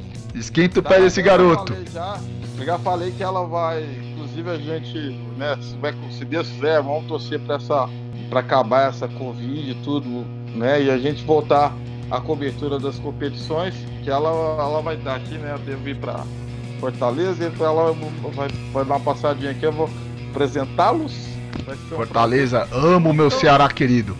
Então, assim, ó, o destaque final é que a gente, né, torço que todos nós né, tenhamos muita saúde, muita saúde e que, que o vôlei, né, continue sendo, continue forte, não só o vôlei, né, o basquete retome o caminho das vitórias, né, que a gente tem algum nome na Fórmula 1, porque eu falo que eu, que eu sou louco pelo Senna, pelo Piquet, mas assim, gostava também muito do Rubinho, entendeu? Até o Massa que eu achava que era um piloto ainda mais, né, de todos que nós tínhamos, aquele mais fraquinho de todos, mas assim, era sempre legal quando a gente tinha um, uma personalidade, uma pessoa, né, um representante do nosso país em cada modalidade. O futsal, né, para dar um, só para finalizar, né, o Rogerinho falou da questão do Falcão. Eu lembro do Falcão no Atlético Pax de Minas, né? Atlético tinha que ter Minas no meio. Ele tinha que ter jogado. Se ele não jogasse lá, ele não seria o Pelé do futsal, pode ter certeza. Sim, o, o, era, o Rogerinho, aquele time do Galo lá foi bicampeão mundial. E era Falcão, tinha Lenísio. O Galo ganhou dois títulos? Como é que é a história é? O Galo tem dois títulos? O Galo foi campeão mundial. Não, você falou bicampeão mundial, que todo mundo fez aquela brincadeira não. que o Galo só conquista uma vez uma coisa na vida. O Galo é, o Galo é bi? Não, porque agora até o Botafogo tá, tá querendo, querendo ser campeão mundial na época da guerra, né? Não, mas, mas do futsal teve um título mundial, né? O Botafogo quer que, o, quer que a FIFA reconheça ah. título mundial no período da guerra. Então, bicho, não duvido mais nada, viu? Não, mas vocês, é igual eu falei, é, vocês. É, então, o Atlético teve aquela equipe, né? E teve um título mundial. Isso não é conversa de, cachaça não. Não, é que eu vi que você falou que era bicampeão. O Atlético ser bicampeão é a mesma coisa do Corinthians ser tricampeão. Então não existe, tipo, é, é raro, é raríssimo. Mas enfim, senão o pessoal vai me cornetar na internet. Eu sou corintiano, então eu tenho esse direito de fazer zoeiras com o meu próprio time, tá certo? Então. Não, que isso, você não parece nem um pouquinho com o Cris zagueiro. Pode ah, já começou. É, tô, tô, tô, dando pra terceira hora. Jéssica. Dá o seu destaque final aí, pelo amor de Deus, que eu sei que você tem uma reunião daqui a pouco e o tempo já só por cair é grande. Né? Bom, acho que só muito agradecer, né, pela confiança de sempre da Poli comigo. Acho que eu sempre fui muito bem recebida por todos, todo mundo sempre me deu muita moral e apoiou muito a minha, minha trajetória toda aí. Se hoje acho que eu consigo falar e me expor muito é por conta do apoio de todos vocês, então muito obrigado pelas experiências trocadas. E vamos seguir junto, né? Torcer para que essa pandemia passe logo, para que a gente possa voltar às atividades todas de transmissão, de colocar o site para rodar com muito mais força. Acho que a gente tem muito para crescer ainda e, e, esse conteúdo que a gente está produzindo aqui, com certeza é, vale muito a pena para quem acompanha a gente, para quem quer saber um pouco mais da gente. E é isso, cara. Vamos, vamos que vamos. Valeu, Jéssica. Obrigadão por tudo aí, viu? Tamo junto. Não vejo a hora de voltar a fazer uma transmissão com você. Tamo junto. Rogério, seu então, destaque é final, professor. Valeu, obrigado, Ícaro. Um abraço a todos os ouvintes. Tá certo, esse foi o Rogério então, Costa. Fala aí, Arthur. Um último abraço. Pode mandar, manda, manda abraço, vai. Já tem mais duas horas isso aqui mesmo. É, então mais dois, dois segundinhos, dois segundinhos, 20 segundos. Pra deixar um abraço aqui, né? Porque eu acho que acabou me suscitando alguma coisa assim da gente fazer mais essas lives, esses podcasts. E vamos que vamos, tá? Um abraço especial, meu querido companheiro, amigo, Jessiquinha, parceira, conhecedora Valeu. do voleibol, uhum. é, Rogerinho, monstro sagrado. E tamo junto aí, tá? Mandar mais um beijo mais vezes pra minha noite, entendeu? Que ela acompanha. Tá devendo, tá devendo, pé frio. Tá? Bom, um abraço, meus queridos. Ó, Valeu. Grande abraço. Deus, ó, que Deus abençoe vocês todos, viu? Valeu, Amém. pessoal. Muito, muito obrigado por Valeu. todos aí terem participado de mais um Pode Mil Graus. Esperamos na próxima semana teremos, teremos Ivan Marconato, Luiz Máximo Morello e Luiz Henrique Ramalho. Vamos tentar conversar com esses três aí também para tocar um papo muito legal sobre automobilismo. E não se esqueça, a Rádio Poliesportiva, a rádio de todos os esportes. Valeu, pessoal. Obrigadão. Até a próxima. Fui!